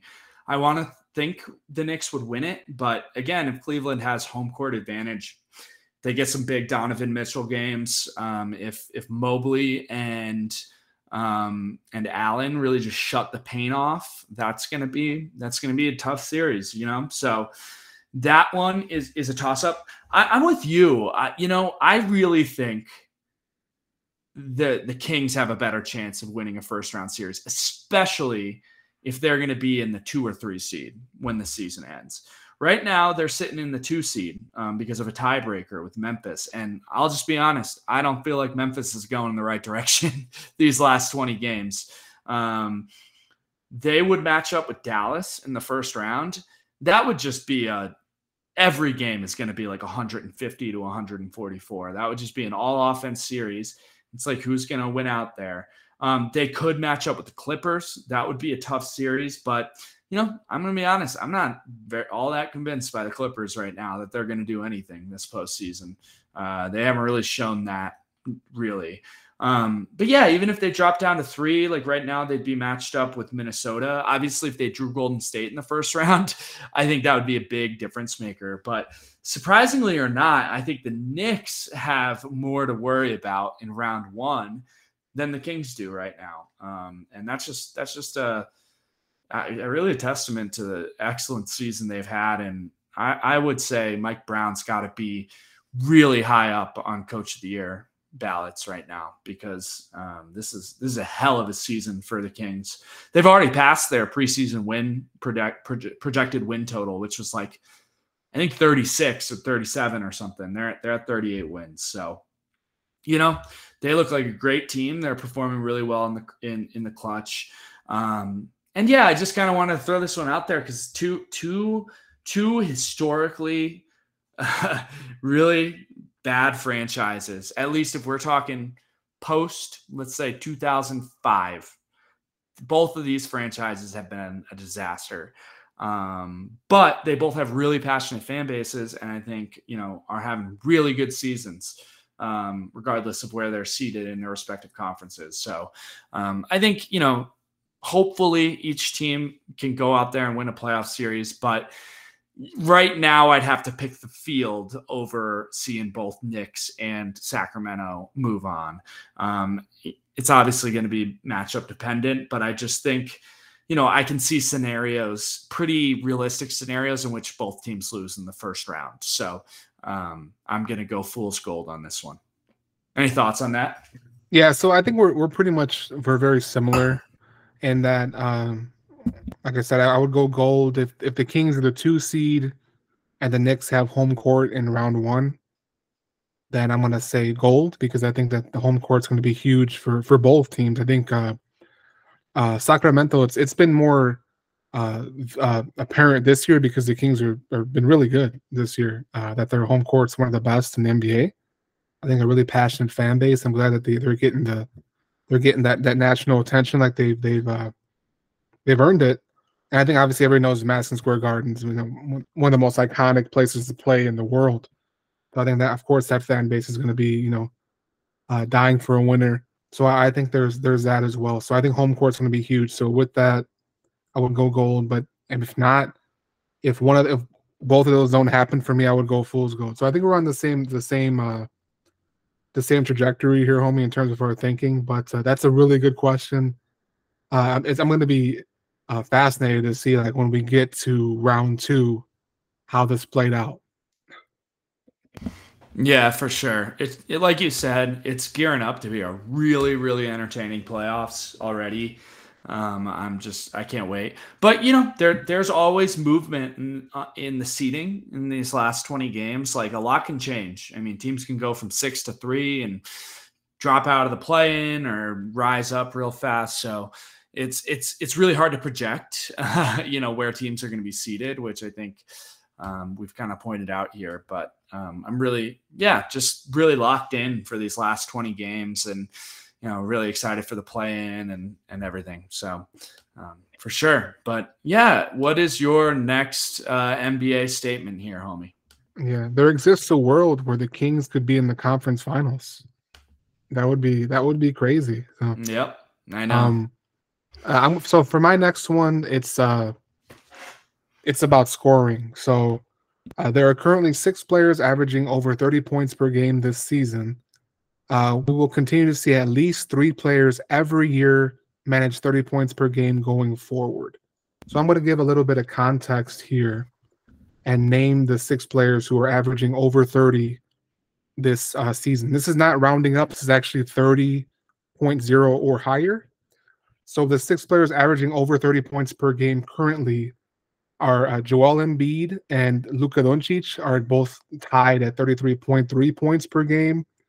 Under them at 32.4 is Damian Lillard.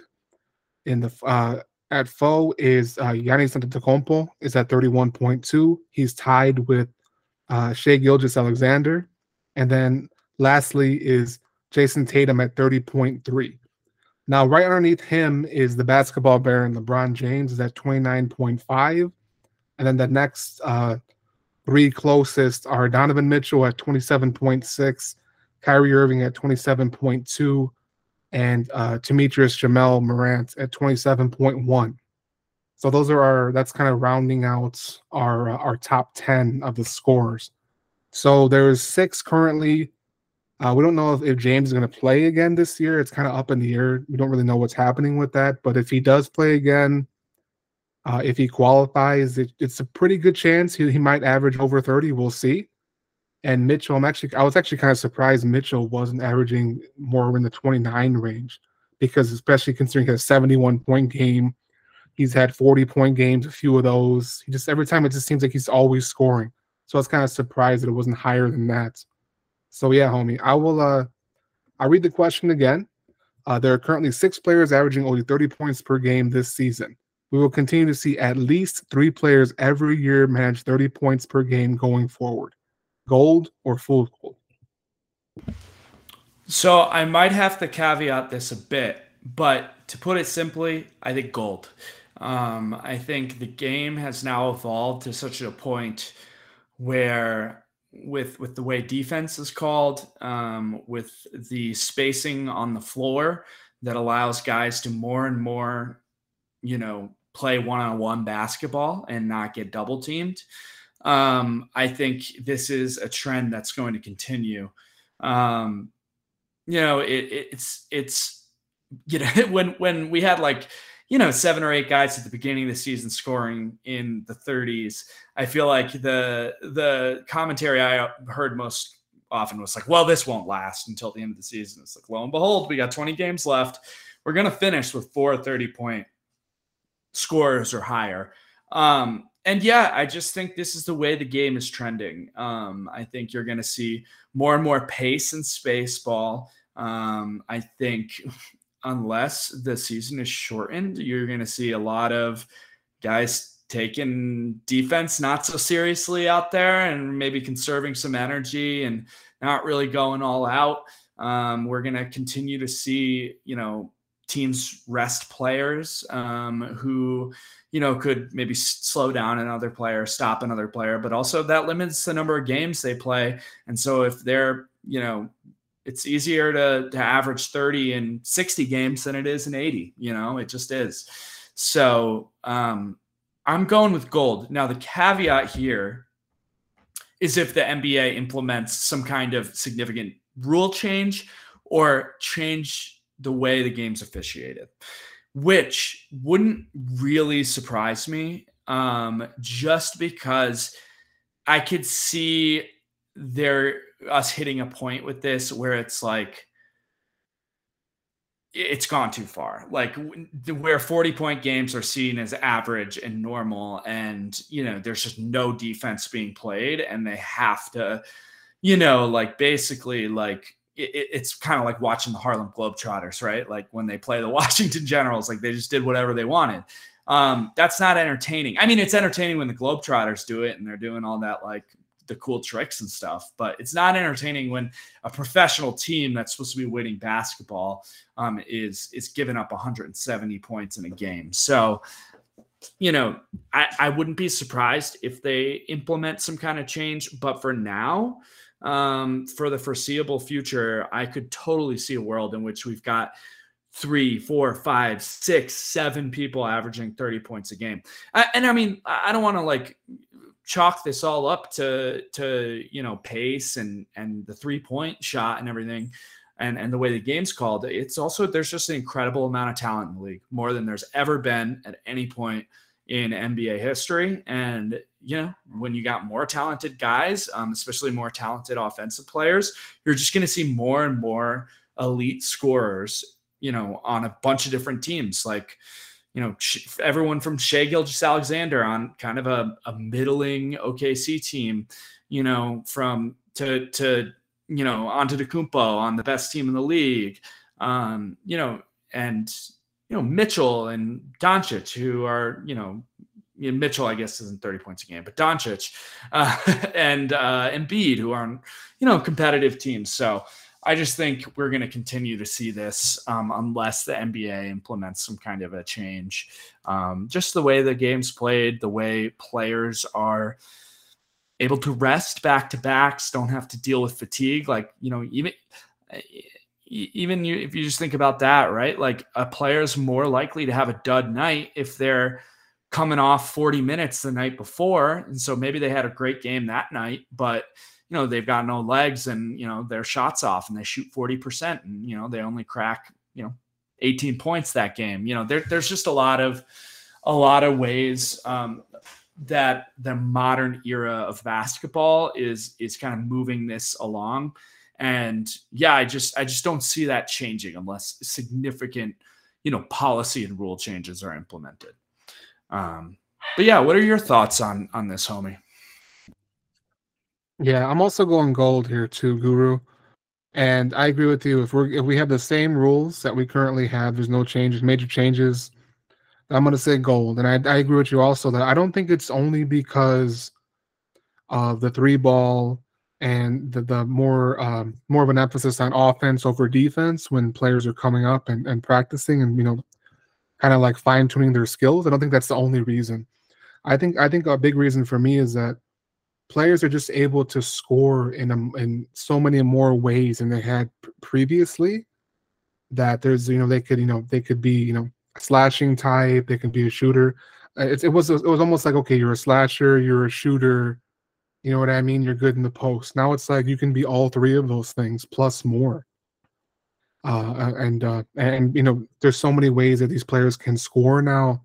They're just so skilled that it's, it's it seems to me it's an inevitability that three that we would have at least three every single year going forward with the current uh, the way the rules are are in place. So yeah, I'm gonna I'm gonna agree with you on this one. I think it's gold. I, I think it's gonna continue to happen, and I wouldn't be surprised if uh, we have more at the end of the year than the current six that we have. I mean, there could be at least one or I'd say at least one or two more is very possible. Uh, if, if somebody goes on a tear for the last you know few weeks of the season and gets that that average up there. And um, I think there's there's a very real possibility in the future that we could have someone who averages like like 40 points a game again, which is almost insane. That's almost that's like Wilt Chamberlain like type of level. You know what I mean? Where he was just averaging like 50 points a, a, a game because he was just so dominant. But I mean, I think it's very it's it's reasonable. I mean, it's it's it's doable. I think to have someone average 40 points a game in the future, just just the way that these these players, the, how skilled they are at this at this point. So yeah, I'm gonna go gold as well. Yeah, one thing I kind of just thought of that I want to add there. Um, I also think a thing that contributes to this very heavily. Players have become better all around players on offense. Um, we used to have a lot of one dimensional scorers in the league. I mean, I'm thinking back to when we had Tracy McGrady and Kobe and Carmelo, right? Like guys who were buckets, but I mean, let's be honest, those guys didn't pass the ball. Um, you look at the leaders in in in scoring in today, and they are all above average passers. Whether that's Embiid, Luka Doncic, Shai Gilgeous-Alexander, like these guys will pick you apart if you double them, right? And so they are making it by being less unselfish and by taking the shots that they're getting, but also passing to the open guys. They're they're playing smart basketball too, right? Like they know they know, um, you know, like if I'm doubled, here's where this guy's going to be. We're going to get an easy three point corner shot. Um, so I think that has a big big part of it too. I do feel like there's been a shift in that. If you're just a straight scorer these days, uh, you know, you just have to be one of like the top two or three scorer. Even guys like KD who are labeled as scorers or Kawhi, like they average five, six assists a game. Um, those guys know when and how to pass the ball. Um, and I just feel like a lot of the prime scorers in the past, whether that's Clyde Drexler or David Thompson or, you know, whoever, uh, you know, they just didn't pass as much.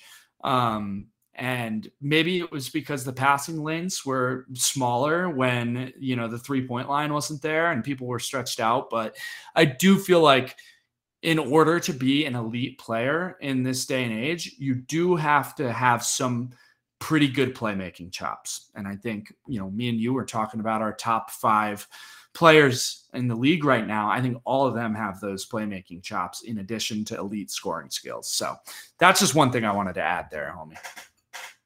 Yeah, and then I'll just add, homie, one of the really um, encouraging things if you're hoops, uh, you follow hoops or you're a hoops fan, is that at least half of those player, half of those six players are, uh, I would say personally, in my opinion, elite uh, defenders at their positions.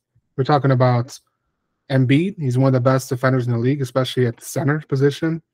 Giannis is one defensive player of the year. He's He's um, kind of a, almost becoming a perennial all defensive type of player.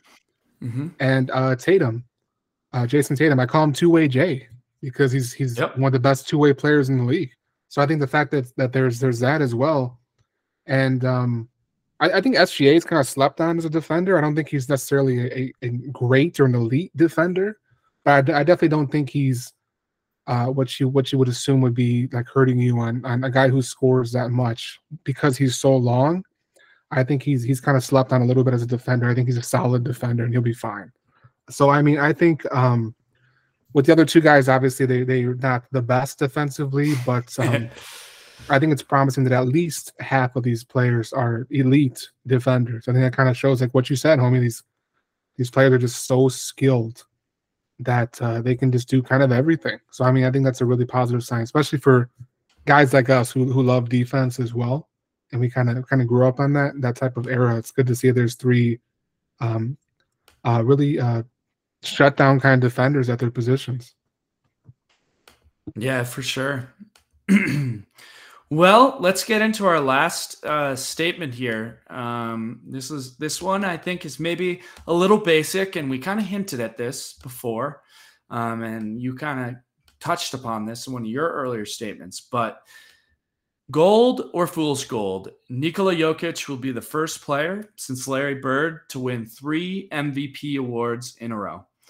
Uh, three consecutive MVPs, I should say. So, what are your thoughts, homie? Oh man, this is another just another great one, man. You just really you brought your A game today for your for this your namesake show. Uh, I love it. So, um, uh, and I just you know, just to keep it real, uh, currently, if we were doing our, our our award show that we do every year, if we were doing it currently, uh, Jokic would be number two on my ballot for MVP. Uh, my MVP currently would be Giannis Antetokounmpo, just given that they're the best team in the East or the best team in the league. Um, they had, you know, he even when he's he's just been doing it on both ends of the floor, and he's been doing it predominantly without their their. I mean, it's kind of argue. It's kind of almost an argument now. Who is their second best player? Is it Khris Middleton or is it Jrue Holiday? Given how Holiday is or so Brook Lopez and Brook Lopez as well. Given how valuable Holiday is uh, on defense, but also Brook Lopez on defense as well. It's kind of like they're almost trending towards they kind of have like a big four a little bit. You know what I mean? Not like what you would think of, you know, obviously the the Miami Heat when it was, you know, James Wade Bosh, where it's just perennial all stars, you know, top 10, top 15 players in the league.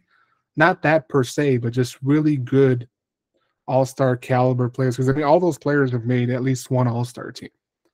Um, so I mean, I think it's trending towards that. So it's kind of an argument: who is their second best player? Is it really Khris Middleton, or is it maybe Jrue Holiday? Is it Lopez this year? I mean, we'll see. So I mean, but even given that, when you're missing one of your, at least one of your one of your best players in the team, one of your best scorers on the team, aside from Giannis, I think the fact that they've been able to be so dominant, especially as the season goes on, usually teams kind of start off really hot and then they can kind of fade a little bit. This team's kind of getting hot at the right time, and I think he's a, a huge catalyst for that. That's not to take away from the Bucks um, just been been really really good. Even when Giannis has been out, kind of you know he's kind of had like some foot soreness here and there. His knee, he had the problem with his wrist. He's been kind of banged up a little bit.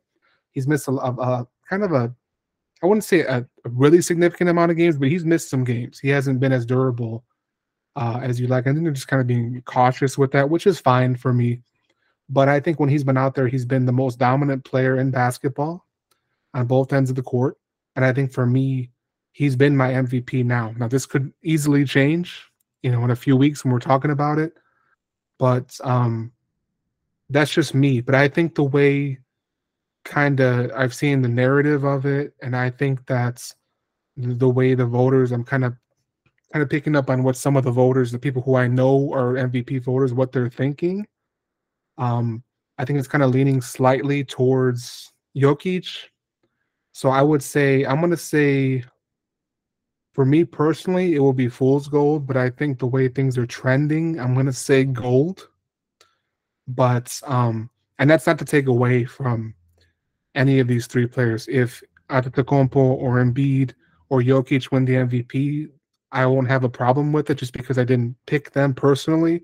I think they all are having uh, fantastic seasons, MVP type of seasons, and whoever wins, I think I'm gonna be it's gonna be well deserved. Um, I mean, of course, you have the people who will say, "Well, this person should have won," and all that. But I mean, I think I think whoever wins of these three players would be well deserving.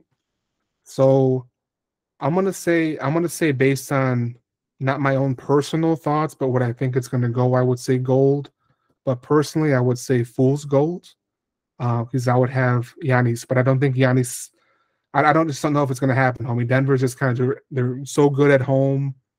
Uh, the idea, kind of like the the idea of three in a row, is like really enticing. I think to a voter who might be kind of on the bubble and who they want to vote for. And I mean, Giannis has just been so. He's just been to me the best player in the league for a few years now, and it's just kind of like, well, we already know he's great. This is the first time we can have three in a row since Larry Bird. Let's kind of do that. So very convoluted answer. So for me personally, fool's gold. But what I think is going to happen, I'm going to say gold.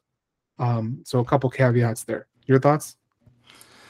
Yeah, I've I've got this gold as well, and I basically agree with every single thing you've said uh, so far. I don't really have much more to add. I personally think Antetokounmpo has been the most valuable player this year. His team has a better record by one game than the Nuggets. He's been their best defensive player. He's been their best offensive player. He's top five in scoring. Um, and yeah, he's been great. That said, what you what you also added there is the way people are leaning. I mean, th- this is very much like, to be honest, MVP is is a couple things. It's very narrative driven, but it's also kind of groupthink driven. Uh, like the people who vote on this award, like also listen to everyone else who votes to it you know or they read their articles or they talk to them you know they're working in you know the same spaces. So they're going to the bar after a game and they're saying oh yeah did you see this? Like this you know so I, I do think you know not to say like anything nefarious but i think there sense to start to be like a pretty major like way that most people start to think just because these uh, media members and and people who are around the NBA every day see each other a lot and they share a lot of the same ideas and they absorb a lot of the same information and they listen and watch the same things you know? And I think that's just human nature. I wanted uh, one thing that that I think is is kind of supports both you and I saying gold realistically because I'm with you. I think Andre Antetokounmpo has been the most valuable player this year but I think Nikola Jokic will win. Um, Tim Bontemps at ESPN uh, every year basically releases a couple of MVP straw polls throughout the season to see where kind of like top NBA media, former players, you know, basically folks that that he can get to to poll, um, front office people, um, you know, where they stand. Uh, the last straw poll was approximately three weeks ago, um, February 16th.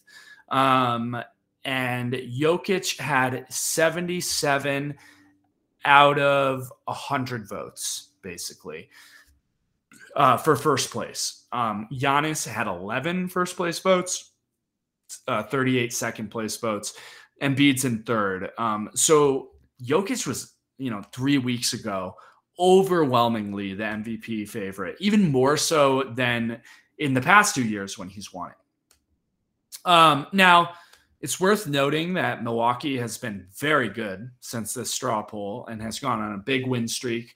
Antetokounmpo has had some, you know, really eye-popping games. Let's be honest um, and and is driving a lot of that. So you know, I, I'm not saying Jokic's just going to get 75 percent of the first place votes. I don't think that's going to be the case.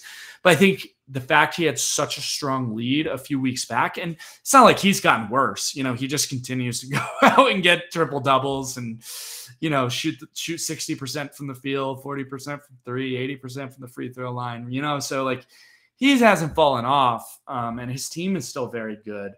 and so I think with all these things combined, with the what you mentioned, the narrative of having a three-time MVP, um, the fact that you know Jokic is fun to watch and like he's kind of like a basketball nerd's dream, right? Like with his passing and his efficiency, like a lot of people think of you know in our very stat-driven era that's a big thing. And yeah, he's he's averaging a triple double. He'd be the first person since Russell Westbrook to average a triple double on the season. I think you ask any single media member who is around then and there, they'll say Jokic is having an infinitely better season than Westbrook did that season. Um, just because he is doing it in a very different way, um, way more team involvement. He's made everyone on his team better, super highly efficient, and his team has been way better than that Oklahoma City team was. So I'm going with gold. I do think Jokic will end up being the first player since Larry Bird to win three straight MVPs. And yeah, I, I you know, this might be controversial. I don't think that's all that ridiculous. If if you look at if you're looking at the MVP as a regular season award, which what, what is what it is, the last three seasons Jokic has had should be up there with those Wilt seasons, those Larry Bird seasons, those those Bill Russell seasons. It's been incredible. We haven't seen anything like this ever. Um, and no, he hasn't had the playoff success. Let's be honest, though. Wilt didn't have playoff success three years he won it either. Um, Bird won, I think, two chips in in his three year stretch. Three year stretch. So you know he had to show for it, but um, you know he had he had three other Hall of Famers on his team as well, right? So it's like I think if you're looking at it as an individual award for the regular season, he deserves what he's done the last three years deserves to be in the record books. I mean, it's been it's been incredible as someone who watches a lot of Jokic and he's my favorite player. Like I've just never seen anyone do this at any level of basketball. The way he sees the floor, the passes he throws, the touch he has, just it, it's it's a wholly unique brand of basketball. Um, and and not to take anything away from Giannis, he totally is too. One on one, just a, a, we've never seen someone with his size that fast, that explosive, that tenacious ever. Um, and so, yeah, I, I, think it would be well deserved if it went to either of them. And if it went to M- Embiid, I wouldn't be mad either. Um, he's having an excellent year, but I think right now, like you mentioned, the the the trend, the you know, not to use a bad term, but like the kind of group think is that Jokic is going to win the third the third straight award. Um, you know, I I think Antetokounmpo right now would be number one, but it you know Jokic could also like go on a run the last you know twenty games or whatever. So yeah, I'll, I'll go with gold for this one too, homie. Any final thoughts on the MVP race or Jokic, Giannis, Embiid, any of that? Yeah, I think I agree with you, homie. I don't think it was it would be a stretch or the wrong decision or unthinkable that Jokic's last three years would be worthy of three consecutive MVPs. I don't think that, and I also don't think that. I also I said this last year too, and uh, when we're when we're kind of naming who we had for MVP at the end of the end of the season award show that we do, um, all three players this year and last year had MVP seasons, and in other, if this was a different year, they would have won MVP for a multitude of reasons. I think it just whoever wins, the other two players can feel like, well, I should have been MVP, and that's a perfectly valid way of thinking because in other years previous, they probably would have been, and that's just the way it is. And I think it's a, I think it's a great thing for hoops. It's it's a good thing to have, um, you know, competitive MVP races or players that just feel like uh, I had an MVP season, but I didn't win it because that gives you that motivation to continue to to continue to play well. And I think even when you have players like, uh, you know, you have two multiple MVPs in there again, and you have Embiid looking for his first. Uh, I think I think it makes for good uh, good hoops in the long run. Yeah, for sure. So we'll see how it all plays out, and yeah, we'll do our we'll do our end of season awards picks too in a I guess in a few weeks uh, when the season's wrapping up, maybe a month month from now or so, we'll do our regular season award pick. So you'll see how we feel at the end of the year if we feel the same way or not. Um, but yeah, that that was our our last gold or fool's gold statement. Um, that was uh, yeah, we got some we got some some good uh, topics to talk about there. We were kind of you know got to talk a little bit about pigskin and about NBA playoffs, about awards races. So that was that was that was fun, homie. Um, any any uh any final thoughts on on our gold or fool's gold segment? No, I mean I really enjoyed it. Great questions, homie. Great statements and uh things for us to talk about. Very uh very uh open ended kind of. There's a lot of lot of conversations, some good conversation that we had. Let's get into our uh our uh, our classic segment, the segment that we've had since episode one.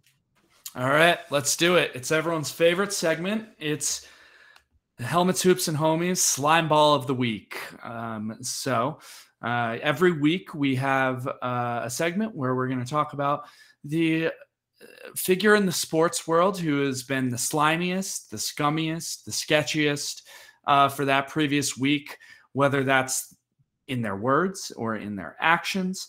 Um, so we uh, will each kind of call out someone who, you know, in some way or another, typically has disappointed us, you know, uh, for the week. Um, so yeah, homie, you kick this one off. I wanna I wanna hear your slime ball of the week. Um, and yeah, want to see want to see who's getting the getting slimed. Okay, so I wanted to I wanted to be uh, abstract here in my thinking. I went with more of a collective thing, not necessarily something that's animate. So I want I wanted to be a little bit different here. Um, I went with my slime ball of the week um, is uh, or are uh, NFL contracts is are my slime ball of the week, and this is why. Um, I get. I, I, think NFL contracts are like one of the biggest like atrocities. I think like in sports, it's just so. It's. It, it feels to me, home. Even though I mean, we watch we watch Pigskin, we talk about it on the show. It, it seems to me like one of the most like. I don't know. Should I just say it? Worthless things to talk about because the contract that's signed, there's always so many moving parts in it. It's never like you know, five years, 125. It's like, okay, mm-hmm. it's not it's not like in hoops where it's like what you sign is pretty much what you get. There might be, you know, things that are no trade kickers or you know, incentives if you make all NBA or if you win the MVP, you get an extra or whatever. If you sign like, you know, like okay, like the max, five years, 250, you're getting paid five years, 250, and you might get a little bit more given incentives, right? With the NFL, it just feels like okay, uh, okay, so we'll use the Daniel Jones one, right? So he signed a a full year, 160 million dollar contract.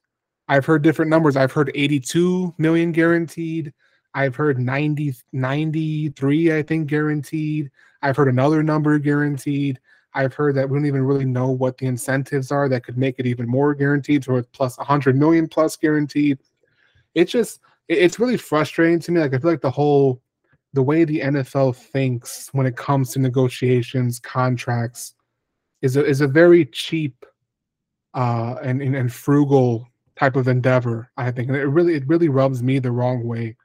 Like I said, in a league where these owners can just basically print their own money, regardless of team success and location, uh, it really bothers me that they're just that the fact that I think the fact that there aren't guaranteed contracts in this in the sport where you could literally die playing it is really is really troublesome to me. And the fact that i don't i don't know if we're ever going to get in our lifetimes uh you know fully guaranteed contracts for every nfl player. Should we? Absolutely. You can say oh it's a dangerous sport. Why would you want to guarantee all this money? I'm like well because you just you just said that because it's a dangerous sport. Like why would i want to possibly put my well-being when i'm you know you know 50 years old um in jeopardy for you know i'll sign i can sign a i could sign a billion dollar contract with with 50 million guaranteed and they can just void it out it's just it's pointless to me so the lack of guarantees bothers me with nfl contracts and all these things there's voidable years you can kick the can down the road you can do you can play like a cap you know you can be like a capologist and do all these cap things with it it's just kind of insane and there's there's parts of that in the nba too but it's a lot more cut and dry. It makes a lot more sense. You know what you're getting into. You signed this contract. This is the annual value. This is what's going to be. There's been some contracts that are non-guaranteed in the NBA, but I mean it's not very common.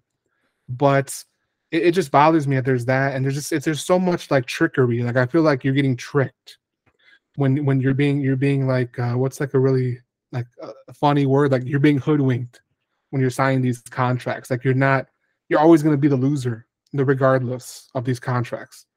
Um, and then the whole thing with like the fully guaranteed contract for the, the, the most the most important players in the league in terms of quarterbacks who who have the most to do with winning. The fact that they haven't even gotten there yet for the most important players. What if you know? How do you feel for like running backs? The idea of running backs, regardless of where you're taking in the draft, you pretty much all your prime years are locked up by the team because if you get, if you go in the first round as a running back, you essentially get a full year guaranteed contract at a set price and then the fifth year they can you know they can either exercise their option. So let's say they do that. Then they can just tag you for a couple years for 10ish million. And then that's your prime as a running back. We know running back position is not as valued as much as it used to be which is which is unfortunate. And the system's not fair but i don't know it just seems to me how like we're talking about all these different contracts. You know there's derek carr who got signed. Daniel jones got signed. It's always like whatever the contract number it, it to me it's it's worthless because it depends on okay how much is guaranteed and okay, is there a signing bonus? Is it what's it going to count against the cap? Can we can we sign you for a three year deal, but we can still pay you seven years from now because we push the money back and back and back? It, it it's so it's such a frivolous activity to me, and it really it really gets under my skin. It's just so completely pointless that we're even having this conversation because like like cheap billionaires is an oxymoron, but it's a reality in the NFL, and it really bothers me. And I think that um I don't think I'm alone in thinking this. I think the NFLPA is by far the weakest and the worst players association in the four major sports, just given how much power they don't have. And it's it's kind of ridiculous. Like you can say, like I think they need to. I think I think they should do something where they're kind of trending towards more guaranteed contracts. But we're seeing like kind of like mass collusion without actually colluding and saying these things out loud. It's kind of the mindset that a lot of these owners have in terms of well, I can't I can't freely think and do what I want to do because if I do, then you know these five owners might not like me anymore and all that stuff.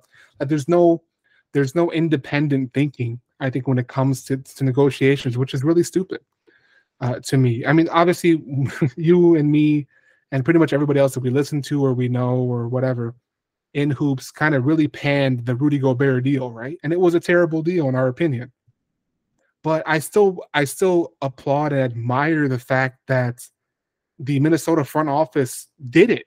They they went outside the box and they overpaid, sure, but they still did it. They didn't think about, oh, if we give up all this for Rudy Gobert, that means the next superstar or star who gets traded is going to go for, you know, seven first round picks. Now we can't do that because that's going to set a precedent for future trades. You just don't do that. You just do what you want to do. You give up what you want to give up. And we saw that Kevin Durant who's a significantly more impactful player, went for essentially the same or even slightly less than Rudy Gobert went for. So I mean that's that's the thing that really bothers me. Why I tend to lean more towards being a lot more invested when it comes to off-season talks and negotiations with hoops because it's a lot more. It's there's not as many moving parts to me in terms of what's being said. Like pretty much the number given for the years given is what you're going to get with a few factors here and there. Whereas with NFL contracts, they're bogus to me, homie. They're they're a waste of time to me to even really talk about and discuss and all this. And it, it really it really gets under my skin. So I've been hearing so much about this and who's going to sign for this and put any player you want. Uh, this player is not worth that and this and that. And you even had your question about these players making 50 million. That should be a given. In a team that just in a, in a league that just the, the two teams that nobody cares about. Like just it's one of the few sports we could have a team that you don't even care about, but you're going to watch the game probably anyway because it's on TV it's like it's, it's unbelievable like how much money they make and how powerful the league is and how much power the players don't have when it comes to everything including negotiations. And it just really bothers me. So nfl contracts uh, uh, is are my slime ball of the week. I really can't stand it. I mean we're going to talk about it here and there because we kind of have to given what we do but it's not something i enjoy doing. It just seems like a very frivolous and straight up worthless thing to do and, and focus on but it is what it is I don't see it changing anytime soon because, like I said earlier, uh, hashtag NFL. So, uh, your thoughts, homie? Yeah, it's just ridiculous because, like, when you see the news alert or the tweet or whatever it is that this player got this contract, it's not true. It's like not true. I mean, it's like they could make that amount of money. What are they actually getting? And you look at it: four year, 160 million deal, 60 million dollar deal oh, it's really two years, you know, 80 million or whatever. Like it happens all the time. And I guess it's just structured in the NBA differently, where it's like, yeah, you could have a four year deal with an option at the end, but you know, like usually that's a player option. So the player decides if they want to opt in or out. Um, what this ultimately comes across to me as is NFL owners and front offices want to be like, we want to give the player what they're asking for, but we don't want to pay it. so it's like, yeah, we can say we're giving them a four year deal. No, you're giving them a one year deal and then you can cut them and that's it. And just the way they can move around money, like they can, you know, shift salary to like a $40 million signing bonus. And it's just so obtuse and sketchy. It's just like, why do you do things this way? And you're right. It's ultimately because like owners and GMs don't want to be on the hook for the decisions they made, which is bullshit because the owners make all the money. Like compared to other leagues, they make disproportionately more money than the players, and yet don't want to be held accountable for having to pay the players the contracts they freaking signed with them. Uh, it's completely backwards. It's a it's a completely insane way to to do business. Um, and yeah, like we mentioned it, like Bradley Beal got his $50 million year contract. And he's, you know, he's not, he doesn't have anywhere near the stature Rodgers does or did when he signed that, that contract. Right. So it's, it's just kind of really just gotten all out of, out of whack. And now it's like, you know, the players that do get the big deals, like, don't really deserve them. You know, like Deshaun Watson, who like, you know, there was a decent chance is going to end up in jail for being a, a, a creeper, like gets a fully guaranteed contract. Kyler Murray, right, is one of the highest up there. Russell Wilson, right? Like it, it, it doesn't even necessarily make sense, like how these contracts are doled out. It's like what team is the most desperate to keep that player? It, it, doesn't really have any logic behind it. And yeah, it's just like if you want to, if you're only going to pay the guy for two years and this max amount of money, call it that and say the rest are incentives or options you know because that's what it really is. It's like you know you're you're trying to make it sound like you're giving players these big contracts and it's really like yeah but we like you know if they like break their leg in three places we can throw them out to the curb no problem don't worry about it. It's like oh cool Glad, glad to hear that. That sounds like a really fair and equitable way to do business with professional athletes in probably the highest risk sport in the world, aside from like, I don't know, like actual sword fighting or something.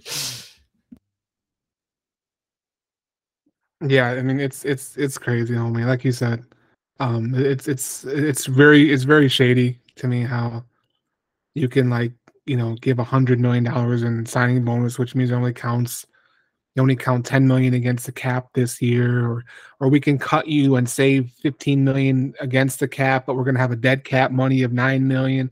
I'm just like, what wait, this is ridiculous. You know what I mean? It's so convoluted. It's unbelievable to me. And yeah, so I think it's like I said, I, I can't stand uh, like the NFL free agency period. And like, I mean, how can you get excited about it when you can say, "Oh man, we signed," you know, this player, and then that player could be gone in a year. You know what I mean?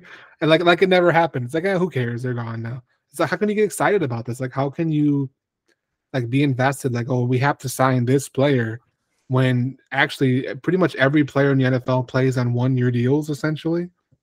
Uh, if you're if you're thinking about it that way, I mean, there's a guarantee and they have to pay that out. But aside from that, once that money's off the books, you're playing basically every year on a one year deal because regardless of how much money they guarantee you, they can still find a way. If you sign a 10, 15 year contract, they can still find a way after whatever time they feel comfortable doing, getting rid of you. And they'll, you know, they'll pay the price for a season. They'll have a huge cap hit and, and quote unquote dead money. Then the next year, they go, ah, who cares? We're good now. But, I mean, it, it's a completely meaningless system to me. I just really don't like it. Yeah, the cap stuff to me is completely indecipherable. Like it's just impossible to understand. There's dead cap, and then there's like, you know, this this contract counts this much. Like none of it. I've been following football my entire life.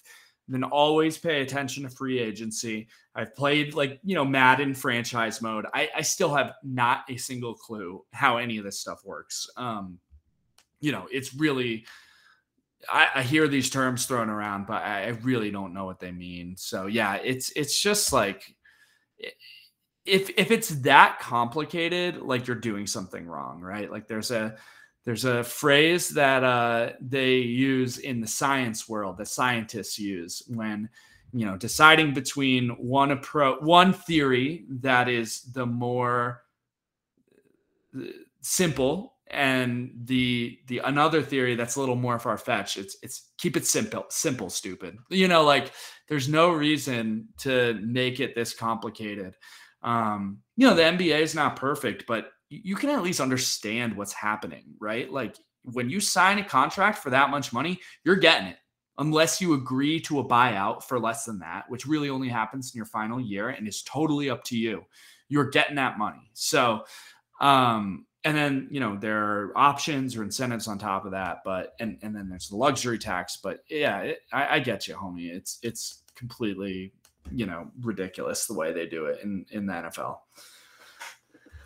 Um, but yeah, I'll I'll I'll move on to my slime ball here. Um, and this is one that's gotten a lot of um, media time in the last week, so I probably am going to sound like a broken record here. But you know, I gotta I gotta you know I gotta speak my mind on this. My my slime ball of the week is uh, Ja Morant, and an honorable mention to his father, uh, Tee Morant. So uh, for those of you who don't know, um, Ja Morant. Uh, after um, his Grizzlies got their asses handed to them in Denver by the Nuggets uh, on the road. Um, Ja went out to a club in Glendale, um, Colorado, which is kind of like in the Denver area, um, and took a video of himself on Instagram Live uh, waving a gun around in a crowded club. Um, this I don't know what he was thinking. It was maybe some kind of attempt to look gangster. Um, you know, that to me is is pretty silly. Um, for here's here, for a couple of reasons.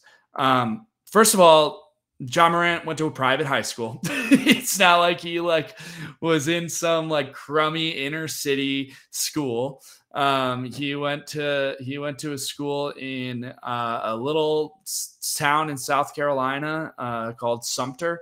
Um, it is you know not the ghetto, it's not the hood. You know, it's it's just kind of a typical uh, kind of city. Um, you know, really not not much happening there. Um, he comes from a family with a mother and a father who are very supportive and loving.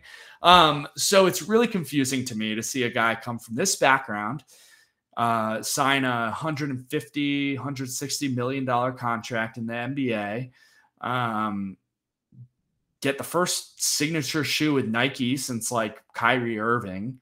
Um, have maybe be one of the most popular players in the world and decide like he needs to go out there and like act like he's gangster. It's like, dude, you're not.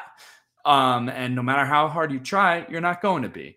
Um, I mean, like, listen, this is an Allen Iverson who grew up in the hood and like went through a lot of shit in his life, right? And like actually got involved in some bad stuff. A lot of which wasn't really, I don't know, his fault. There's a lot of like wrong place, wrong time stuff with AI. I'm, I'll, I'll always say that.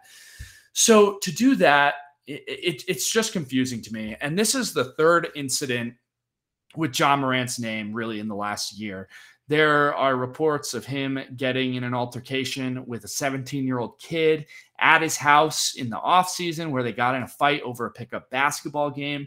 There's this, um, you know, there's this uh, report uh, with, you know, there was a, a, some something went down between Ja's friends and the Indiana Pacers a couple weeks ago. Um, and it's getting to the point where it's like, bro, why is your name in the, the news so much? Um, this is this is really disturbing. Um, you know, you got to set a good example. Like he said last year, oh, the national media doesn't pay any attention to the Grizz. Like they don't care about us. They're overlooking us. And it's like, all right, well, you wanted this then. You wanted the, the attention, and now you're getting it, and you don't know how to act. Um, and and this is it's not just the off the court stuff, man. It's the on the court shit too. We talked about this at the Shannon Sharpe incident. We talked about this when you know Embiid and and Dillon Brooks got into it. Like, you know, just like why are you always involved in these types of things? Fights, arguments, um, you know, disputes off the court. There's, you know, we have another. I'll give another saying for the listeners that they probably heard where there's smoke, there's usually a fire. If your name is coming up this much, you're not doing something right. You're either not around the right guys, you're not being held accountable, you're not thinking about how your actions affect your teammates and the organization that pays you $40 million a year. Um, and it's just ridiculous. Um, the other thing I, I want to point out that really people aren't talking about a lot. Um, someone walked into a club with a gun in Colorado in the last year and shot like 15 people to death. Like this isn't cool or like funny. Like people's lives are at risk. Like you're in a club. Let's be honest. This was at like 2 a.m. He's probably drunk. He's got a gun in a club. He's lucky he didn't end up hurting someone or that someone didn't see him waving a gun around and frankly shoot him in the head, right? Like there are people are on edge right now more than ever. There are mass shootings all the time, including in clubs. Um, it's just such a dumb way to like get yourself or other people hurt. I, I, you know, and and I just feel like that part of it has been kind of like swept under. It's like, oh well, like is Ja going to be able to play? Like, does he need to? It's like, bro, like he could have hurt someone, you know, like for real. Like he could have hurt or killed someone, or you know, resulted in something like that happening. And you know, I think that t- kind of gets lost for some reason in these conversations. Um, the last thing got to call out Tee Morant on this, man. Like, what are you doing? Like, I'm sorry, but like at a certain point, this is on the parents if they're if their kids acting like this. I know he's 23 years old. I know he's technically adult, but it doesn't help when you're sitting courtside with a drink every game, talking shit to Shannon Sharpe or whoever the hell you decide you want to talk to, getting yourself on TV, riling people up, making a big scene. Like time for you to pump the brakes, man. You know, we we had something similar with LeVar Ball a few years ago. And to his credit, man, he stepped back. He was like, this is actually like at this point, maybe starting to hurt my kids' careers. And he hasn't really been like too vocal since that.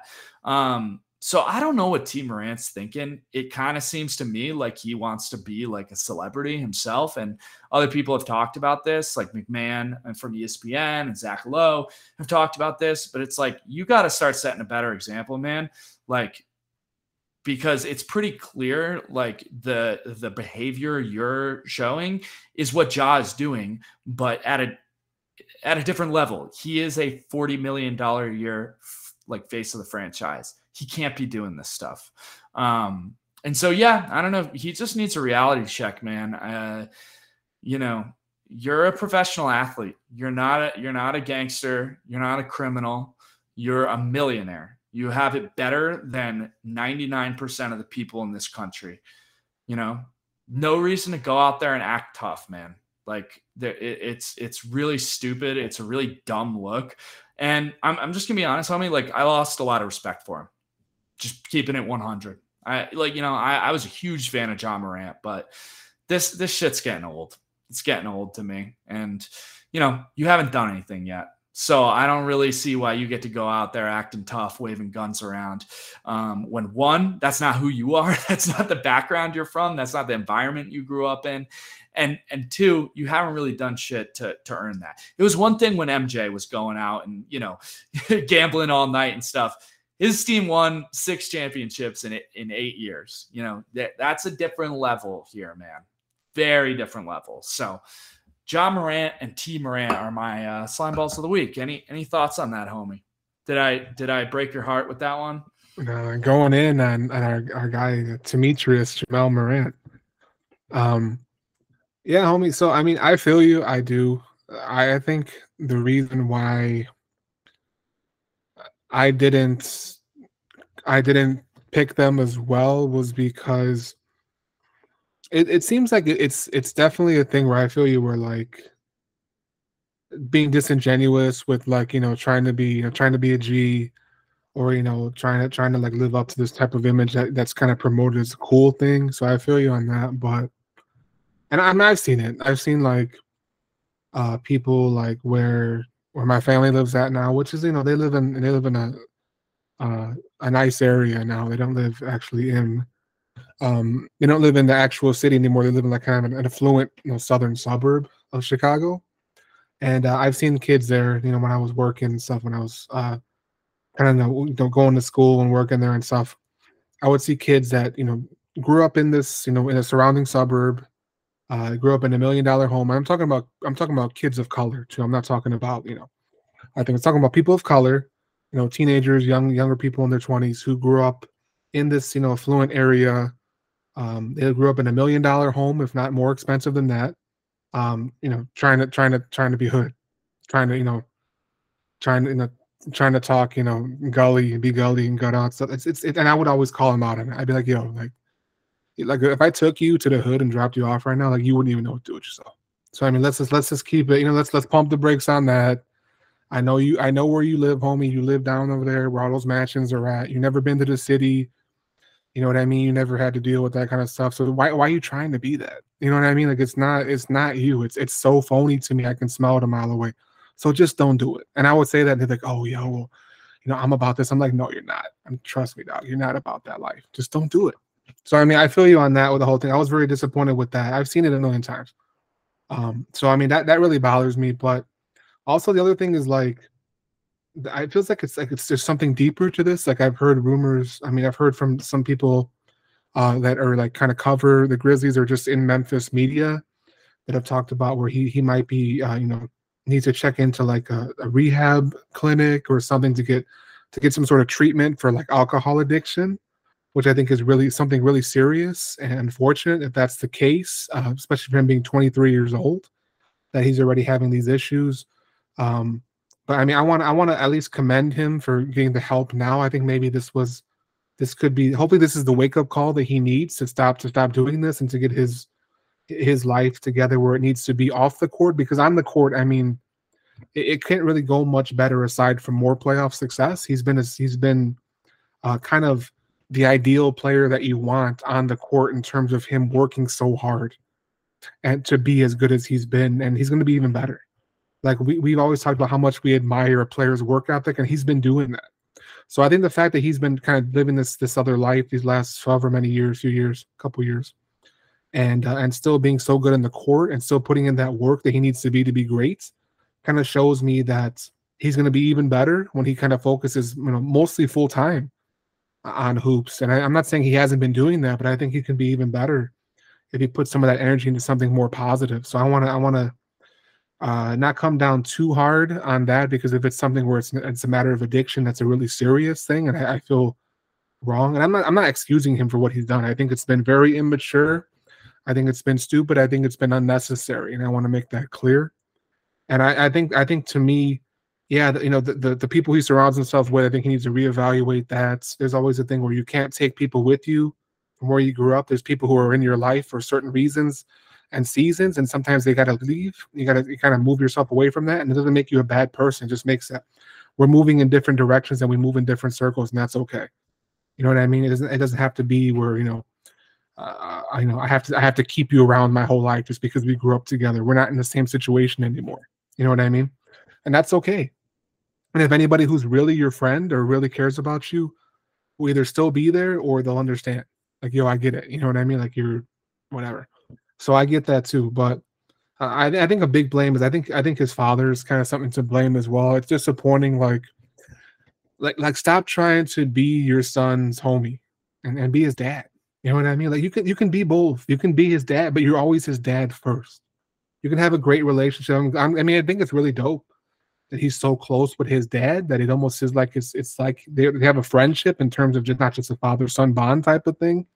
But I think it has to come to you're his dad first. Make sure he respects you as his father, and you guys can still have that type of relationship. But to me, it seems like they both got a little caught up with the fame, caught up with the money. I think Tee Morant, to keep it real, has been kind of riding his son's coattails for the last couple years, and he got caught up in all that too. Because I mean, even though they were, you know, I would assume middle class from what everything I've heard, they weren't, you know, millionaires. You know what I mean? They weren't, they weren't, you know, they weren't balling out like that. So I, I think that's that kind of kind of contributed to that, like the, the lifestyles of the rich and the famous type of thing. Kind of like both kind of got sucked up into that, which is unfortunate. But I think his dad needs to take a look in the mirror and say, look, like what can I do to be, you know, a good role model for you too? Because I mean, think about it. Like if my dad's out partying with me and my homies and we're drinking and doing all this, and why and he's, you know, he's, you know, 20 plus years older than me, then what incentive do I have to stop doing that when I'm 20 years younger? You know what I mean? So I mean, I think that's that's a thing to reevaluate too. But I do want to say that it's unfortunate, it's stupid the way he's been acting. I hope this is a wake up call he needs. I still, uh, I'm still a fan of his game on the court. I think this is going to be in a few years. I'm hoping, and I think it will be. This is all going to be kind of like a thing in the past when he's doing an interview or something years from now. They're going to talk about, uh, you know, what changed? How did you get back to, you know, to being more focused and being, you know, a better person or whatever? And it'll be kind of a footnote on his career, but it is very unfortunate. I'm still a fan of him uh, on the courts. I, I, don't think he's a bad person. I just think he's kind of lost right now. He doesn't really know. He doesn't really have an identity, or he's been he's been kind of listening to other people, and they're kind of forming it for him instead of just being him. And that's one of the things that I respect the most about people is just just be you, and people will respect you for that. And if they don't respect you for that, then they're not meant to be in your life, and it is what it is. You know what I mean? So I mean, I wish him all the best uh, to Ja. Um, I hope that he, he, gets the help he needs. Uh, this is kind of a lost season for me for Memphis, which is unfortunate for that fan base, that organization. But uh, hopefully next year they can come out and be better and uh, build up that culture that we had come to really love. It's kind of gritty a little bit, but it's not it's not you know immature which is kind of what it's transcended into this year and i've heard so many thoughts about so many things about people saying that how did the Grizzlies go from a team that was just young and scrappy and we love them to now a lot of people hate them the way that they act because they ain't never they ain't never won nothing. You know what I mean? They're acting like they they were in the finals last year. They haven't even made a conference finals with this group. So like I kind of want to see more of that too. And I mean, I don't mind like the, the swag and being confident, but let's kind of keep it realistic a little bit before we can start getting into the oh, I'm not worried about no other team but Boston. I'm like, yo, you ain't even been to a conference finals yet. You know what I mean? and you're talking about you're only worried about Eastern Conference teams, you got to get there first, homie. It's not just you don't just leapfrog to the finals after winning round one. You know what I mean? It's it's a grind. So I mean, I think he needs to definitely do that and, and focus on that. The whole team does. I think the culture is pretty bad right now. I think Jenkins needs to kind of kind of fix this either soon or in the off season and kind of reevaluate things the way things are going. But I wish him all the best. Um, I think this is going to be uh, I don't think it's going to keep repeating itself. I think he's going to get the help he needs and, and kind of get you know, grow more mature. I mean, we've we've done things when we were in their 20s that we wish like, why did I do that? I mean, never to this level, but also we never had this kind of money either. You know what I mean? So I can't say that, you know, we, we weren't millionaires, homie, when we were 23 years old. So I don't know. You know what I mean? I mean, I don't think we would have done this kind of stuff. I know we wouldn't have done this kind of stuff, but we still might have done something where we're like, why would we do that? You know what I mean? That's kind of dumb. Like, why did I why did I buy a, a, a $10 million car or, or buy a, a $50 million home or something like that? It's so stupid. I could have used that money in so many other ways. Something stupid like that. So I mean, all that to say, I wish him all the best. But I definitely, I feel you, and I understand why he's why he's your slime ball of the week. And I mean, it, it's it's deserved to me. Um, and I think his dad's just as just as deserving of it as well. Yeah, I'm hoping this is like you know the point the wake up call for him where he turns it around and he's like, all right, time to get serious. Cause like, I just also don't think you're to win if this is your attitude, right? Like if you're, if you're trying to do this, like, I mean, you know, MJ always, you know, this is nothing against people who go out and like night nightlife, but like MJ never got in like trouble, right? Like he was never like getting in fights, waving guns around, right? Like he was gambling, he was drinking, he was having a good time you know, and he'd show up the next day and score 50 points, right? Like it, it, was, you know, there was nothing, there's nothing wrong with going out and having a good time, but you got to have someone there who's going to keep you out of trouble. Like that, plain and simple. Like you are a millionaire, you need to have a either a friend you trust, uh, a security guard, eh, whatever it is, who's going to be like, "Yo, shit's getting a little messy here. Time, time to bounce." Right? Yeah. Like that's just how it has to be. It, yeah. it, you have to do that. And I think I think Jordan would even tell you now, like that's not the way to do it. Like, don't do what I did. Don't go out and do that. Yeah. That's stupid. It was foolish. I shouldn't have did that. I was so good that it didn't matter. But I think if you asked him now, as you know, a man who just turned 60, he'd say that was foolish. I shouldn't have done that. I should yeah. have been more responsible. And, you know, maybe I would have scored 60 points instead of 45. You know what I mean? Because whatever. I'm sure he would tell you that was that was a bad decision too. And I think that the final thing to say is that uh, uh, Morant has a lot more to lose from this behavior than he has to gain mm-hmm. from doing this. Sure. Just keep it that way. He has so many things. Uh, this is a guy who could, I mean, who knows? He could potentially be a billionaire by the time you know when he's in his 40s. Given if he's how he takes his business, he has a contract with signature shoe. If that goes well, he's extremely popular. It could. You know, he has endorsements with multiple companies. He can be a face of the entire league and that you know that leads to a lot of commercials. He has he has so much to lose from this and nothing to gain, in my opinion. Yeah, for sure. Well, yeah, I hope hope it's a wake up call, and yeah, hope he he he kind of gets his mind right, and you know, I think the Grizz will follow suit. He's their emotional leader. Um, but yeah, it's just kind of gotten messy with him, with the team. So hopefully things look up there. But um, yeah, uh, let's let's move on to our uh, final segment here.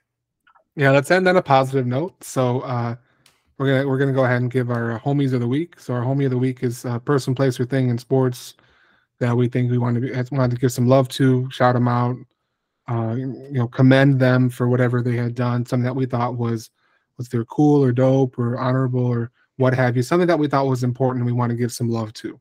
So uh, Patrick, how about you go ahead and uh, tell us who's your homie of the week? For sure. Yeah. My homie of the week is uh, Pau Gasol, retired uh, NBA player Pau Gasol. Um, Gasol just had his uh, jersey uh, retired by the Lakers, um, and you know he's he was always a player I really liked, and to be honest, was a player who never got enough credit for what he did. Those Lakers teams were nothing before he got there. Um, Kobe Bryant was scoring a lot of points. They were losing in the first and second round. They were not going anywhere. But when that franchise made the move to get Pau Gasol, um, that changed everything. Um, he was arguably the best player in the 2010 NBA Finals. I'm, I know I'm not the only one who who thinks that way. He he could have very well been the Finals MVP of that series. Um, and yeah, he he's had his his his jersey retired by uh, by the the Lakers here, um, number 16. Uh, and I just want to read you, homie, the list of other players who have had their jerseys retired by the Lakers. Kobe Bryant, uh, they retired 8 and 24. Obviously, he's a franchise icon. Wilt Chamberlain's number 13, won a championship with them. Elgin Baylor, uh, 22. Gail Goodrich, uh, you know, a player from from back in the day, uh, number 25. Um, he was kind of around in the 70s. Magic Johnson's number 32. Kareem Abdul Jabbar, 33. Shaquille O'Neal, 34. James Worthy, 42. Jerry West, 44. Jamal Wilkins, or excuse me, Jamal Wilkes, number 52. And George Mikan, number 99. Besides basically Jamal Wilk, all of these guys are in the Hall of Fame. Uh, they're all, I think, all of them were listed on the top 75 players of all time. To put it simply, if you're getting your jersey retired by the LA Lakers, a, fr- a franchise that has had innumerable fantastic players, you did something right. Um, so I want to shout out Pau Gasol. I thought he played the game the right way. Um, I think he didn't get enough credit for his contribution to those Lakers teams um, that won in 2009 and 2010. And yeah, I think he's been a really great ambassador for the game as well. Um, you know, fantastic career internationally with the Spanish national team um, you know, just just really, you know, one of the one of the besides, you know, like Nowitzki and you know some of those guys, like one of the one of the big um, biggest European players of all time, one of the best European players of all time. So, shout out to Pau Gasol. He's my he's my homie of the week. Yeah, I had a feeling this was gonna be it. I kind of I had a feeling that you're gonna go this way, homie. So I'm, I mean, I'm kind of happy that uh, I kind of uh, my my um, speculation, I guess, was true. Cause I know how you how you you really appreciate uh, Pau Gasol. He's kind of like along with like Dirk another player that you kind of went like a European player that you really appreciate too. So uh, uh, keep it real. I was actually surprised that his number got retired by Lakers because when I think of like all-time great Lakers, I don't think Paul Gasol as as a as a player. I mean, I'm happy for him. It obviously meant a lot to him. He won two titles there. I mean, the way he got there was kind of sketchy, but also you could say that the Lakers for also sure. got screwed because the Chris Paul deal got voided. So it kind of it kind of worked out. It balanced out in the end. Mm-hmm. Um, but I know how much the Lakers mean to you, homie. So I know you were happy to see this. I'm sorry, man. I couldn't. I couldn't avoid it. So I know how much. I know how you bleed purple and purple and yellow. So I know it means a lot to you. Yeah. But I am happy for him. It obviously meant a lot to him. Uh, I think he's, he's going. He's going to go in the Hall of Fame this year. He's in the finalist list. I'm sure he's going to get in. I don't see why he wouldn't, especially given his um not just his NBA career, but his career. Uh, you know, obviously playing and the European leagues and FIBA and all those things. So I don't see why he wouldn't go in. It's kind of like a, a no-brainer. So I mean, that's going to be another great accomplishment for him. But yeah, I didn't really, didn't really uh, I wouldn't have guessed like five or six years ago that it would happen, but I'm I'm happy for him that it did. Um, he he seems like a he seems like a good dude. He's having a good year. He's gonna go in the Hall of Fame. He got his number retired. His team won the uh, Rising Stars Challenge. So I mean, yeah, it's been it kind of kind of can't it's kind of can't miss right now with Pau Gasol. And I mean, he's he's obviously um he's a, a, a Hispanic hooper. He's not Latino because he's from Spain, but um, I'm supporting him for that as well. So I'm happy for him. Um, and uh, he was he was definitely a dominant player. I think he's kind of his career has been really slept on. I think when you think about how good he was, he doesn't have as many of the achievements as some of the other players from his era that played the same position. But you got to also uh, understand that he was playing on like a Memphis team that was kind of middling or not good for most of his career before he went to LA. So you kind of kind of think about that too. It's kind of like a Kevin Love in Minnesota situation a little bit, where like he was yeah. the best player and that was pretty much it. You know what I mean? Except for here and there a few years. But um yeah, he's a really good player. I mean, I'm happy for him. And uh yeah, I mean, I'm, I'm glad that it, it, happened for him, and I'm glad that uh he's being appreciated because that was uh that was the era where they uh they were a good team. I mean, they won back to back titles, and that's that's hard to do. And I think that he did kind of transform their whole trajectory because I don't think they were going to get anywhere close to winning a title. Just having Bryant just shoot inefficiently, consistently, and just take all the shots because nobody else either wanted to take them or he thought could make them. You know what I mean? So I mean, they got that, and then they moved. Obviously, they got pieces around them as well to make them uh, a championship team. But uh, yeah, good for, good for Pau Gasol. I'm happy for him. Um, any final thoughts on before I give my homie of the week here? No, no, I want to hear your hear your pick. Okay, this so this one is gonna make you. I think this one's gonna make you really happy. I actually thought oh, I, it was, it was either gonna be Pau Gasol, or I thought you might go this route that I did. But um, yeah, so my my homie of the week is a is a player that uh, had a really a career game and they kind of showed out in a big way on like a national stage and it's a really great team in the conference so my uh, my homie of the week is new york knickerbockers point guard immanuel quickley iq nice so i went on um he had a game on march 6th against uh, boston the celtics since we're doing the st patrick's day we're going to you know pronounce it the right way uh, or the leprechauns as we like to call them as well which is also very fitting um, so he played them and went to double overtime, and he had a career game. So um, Brunson was out for this game, so he didn't start. So Quickley got the start. He played. His numbers were phenomenal, I think, for given how many minutes he played. So I was kind of like, I was kind of um, taken aback when I saw how many minutes he put in this game in a double overtime game. And the Knicks did eventually win this game. It was a great, uh, hard fought win. Uh, so Quickley had 38 points on 15 of 28 shooting five of 12 from three, which is good. And he was three of 12 from the free throw line. He had eight rebounds, seven assists, two blocks, and four steals over 55 minutes in a 131 129 overtime win. Um, he's kind of he's been he's been really on a tear the last few weeks. He's kind of at this moment, if not the front runner, a favorite to uh, win the Six Man of the Year award. He's had a really good year, and I think he's a big reason why the the Knicks have uh, have kind of gone on this run the last few weeks. And I know he's a player, homie, that you had been talking to me for at least the last couple years, not counting this year, of why isn't Quickley getting more minutes? Why isn't why doesn't Thibs play Quickley more minutes? He's a good player. He's a, you know he's a good scorer off the bench. So I mean, I was really uh, I was really uh, happy for him because he's in, he's in his third year. So ever since his rookie year, you've been telling me like, know, Thibs needs to play Quickley more. He's you know you know to do better.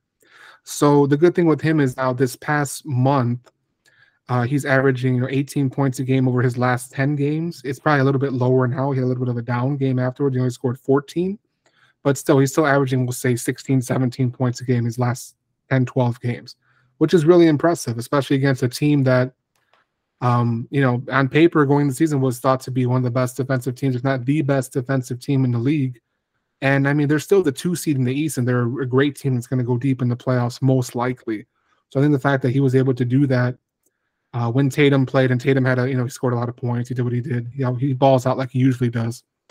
Uh, it was impressive to me without your, without your, uh, the kind of the, the player that makes your offense go. For him to be able to do that was impressive, and for a third year guy coming off the bench, having a career year, and uh, setting a career high. I'm always, I'm a, I'm a sucker for those type of games when they have a, a game like that, and I wanted to go ahead and show him some love. So, uh, IQ, Swish, and Dishin, uh, Manuel Quickley is my uh, homie of the week. Your thoughts, Pat? Yeah, good pick. IQ, one of the favorites of Walt Clyde Frazier. Um, he, uh, yeah, he had an awesome game. I was watching that game, and yeah, he just he just played with an energy. I mean, I think the thing with him is he's been playing phenomenal defense this year, and I think that's what's gotten him more into Thibs' good graces. Um, and so, yeah, he's he's had a really really good, especially second half of the season here um, for the Knicks. It was really good to see, you know, what he could do, um, you know, without with, with getting starters minutes. And yeah, 55 minutes. I mean, I think you you Thibs is the only guy these days who will like play, uh, you know, someone that much. And you know, it's it, I I the irony's not lost on me, homie, that I was like. Thibs needs to give IQ more minutes. It's like not that many minutes. Like Jesus, man, like 55. He's like playing an hour, um, you know, when most people play like 30, 35 minutes a game. Um, but yeah, it was an awesome game. He, it was kind of his coming out party. Um, you know, it, he, Brunson wasn't out there, so he had kind of command of the offense and showed what he could do with it. You know, he's had a couple like up and down games since then, but I think it was kind of just symbolic of you know the the Knicks. Just they have a lot of confidence in what they're doing and their players. Um, they're young, they're brash. Um, they they you know play a tough tough brand of basketball. They like to get into the paint. They like to draw fouls. They shoot a lot of threes. Um, you know they're they're they're on a they're on a little roll right now. Um, you know tough loss yesterday to Charlotte, but you know last 10, 15 games have been really strong. So yeah, appreciate Quickley getting the shout out there. He's uh he's a player I'm I'm a big fan of. I I didn't I, I was really upset when I heard like rumors about him getting traded. I was like, why would we trade a guy like this? He's just everything you'd want in a in a in a player. Young, um, confident, two way player. Um, you know, spark plug scorer, good shooter. So, um, yeah, happy for him, and that, that's a great pick, homie. Yeah, there there's talks like if they didn't acquire Brunson, that he was going to start this year too. So uh, yeah. Can we get can we get a a, a Clyde uh, saying, homie, before we uh, sign out of here? Yeah. Uh, Immanuel Quickley IQ with the hustle and bustle. Shout out to Clyde. We love Clyde. So he's yeah. a, he's he's a he's a legend. He's the man. He's um, the man. So, uh, yeah. So, homie, uh, you want to go ahead and close us out before we uh, dip out of here? Yeah, yeah. Thanks everyone for listening. Uh, this has been episode 45 of the Helmets, Hoops, and Homies podcast, uh, our St. Patty's Day special. Uh, hope you enjoyed the the uh, festivities. Um, and yeah, we will probably uh, be back in another couple weeks. I got to go on one of my scouting trips uh, next week, so uh, you know, you might not hear from us for a while, but we'll definitely tune in before the end of the NBA season and yeah, definitely give some updates as we get towards the stretch run. Um, any closing thoughts, homie? Well, we appreciate you, everyone, all the listeners. It means a lot to us, and we'll talk to you soon. All right. Peace out, homies.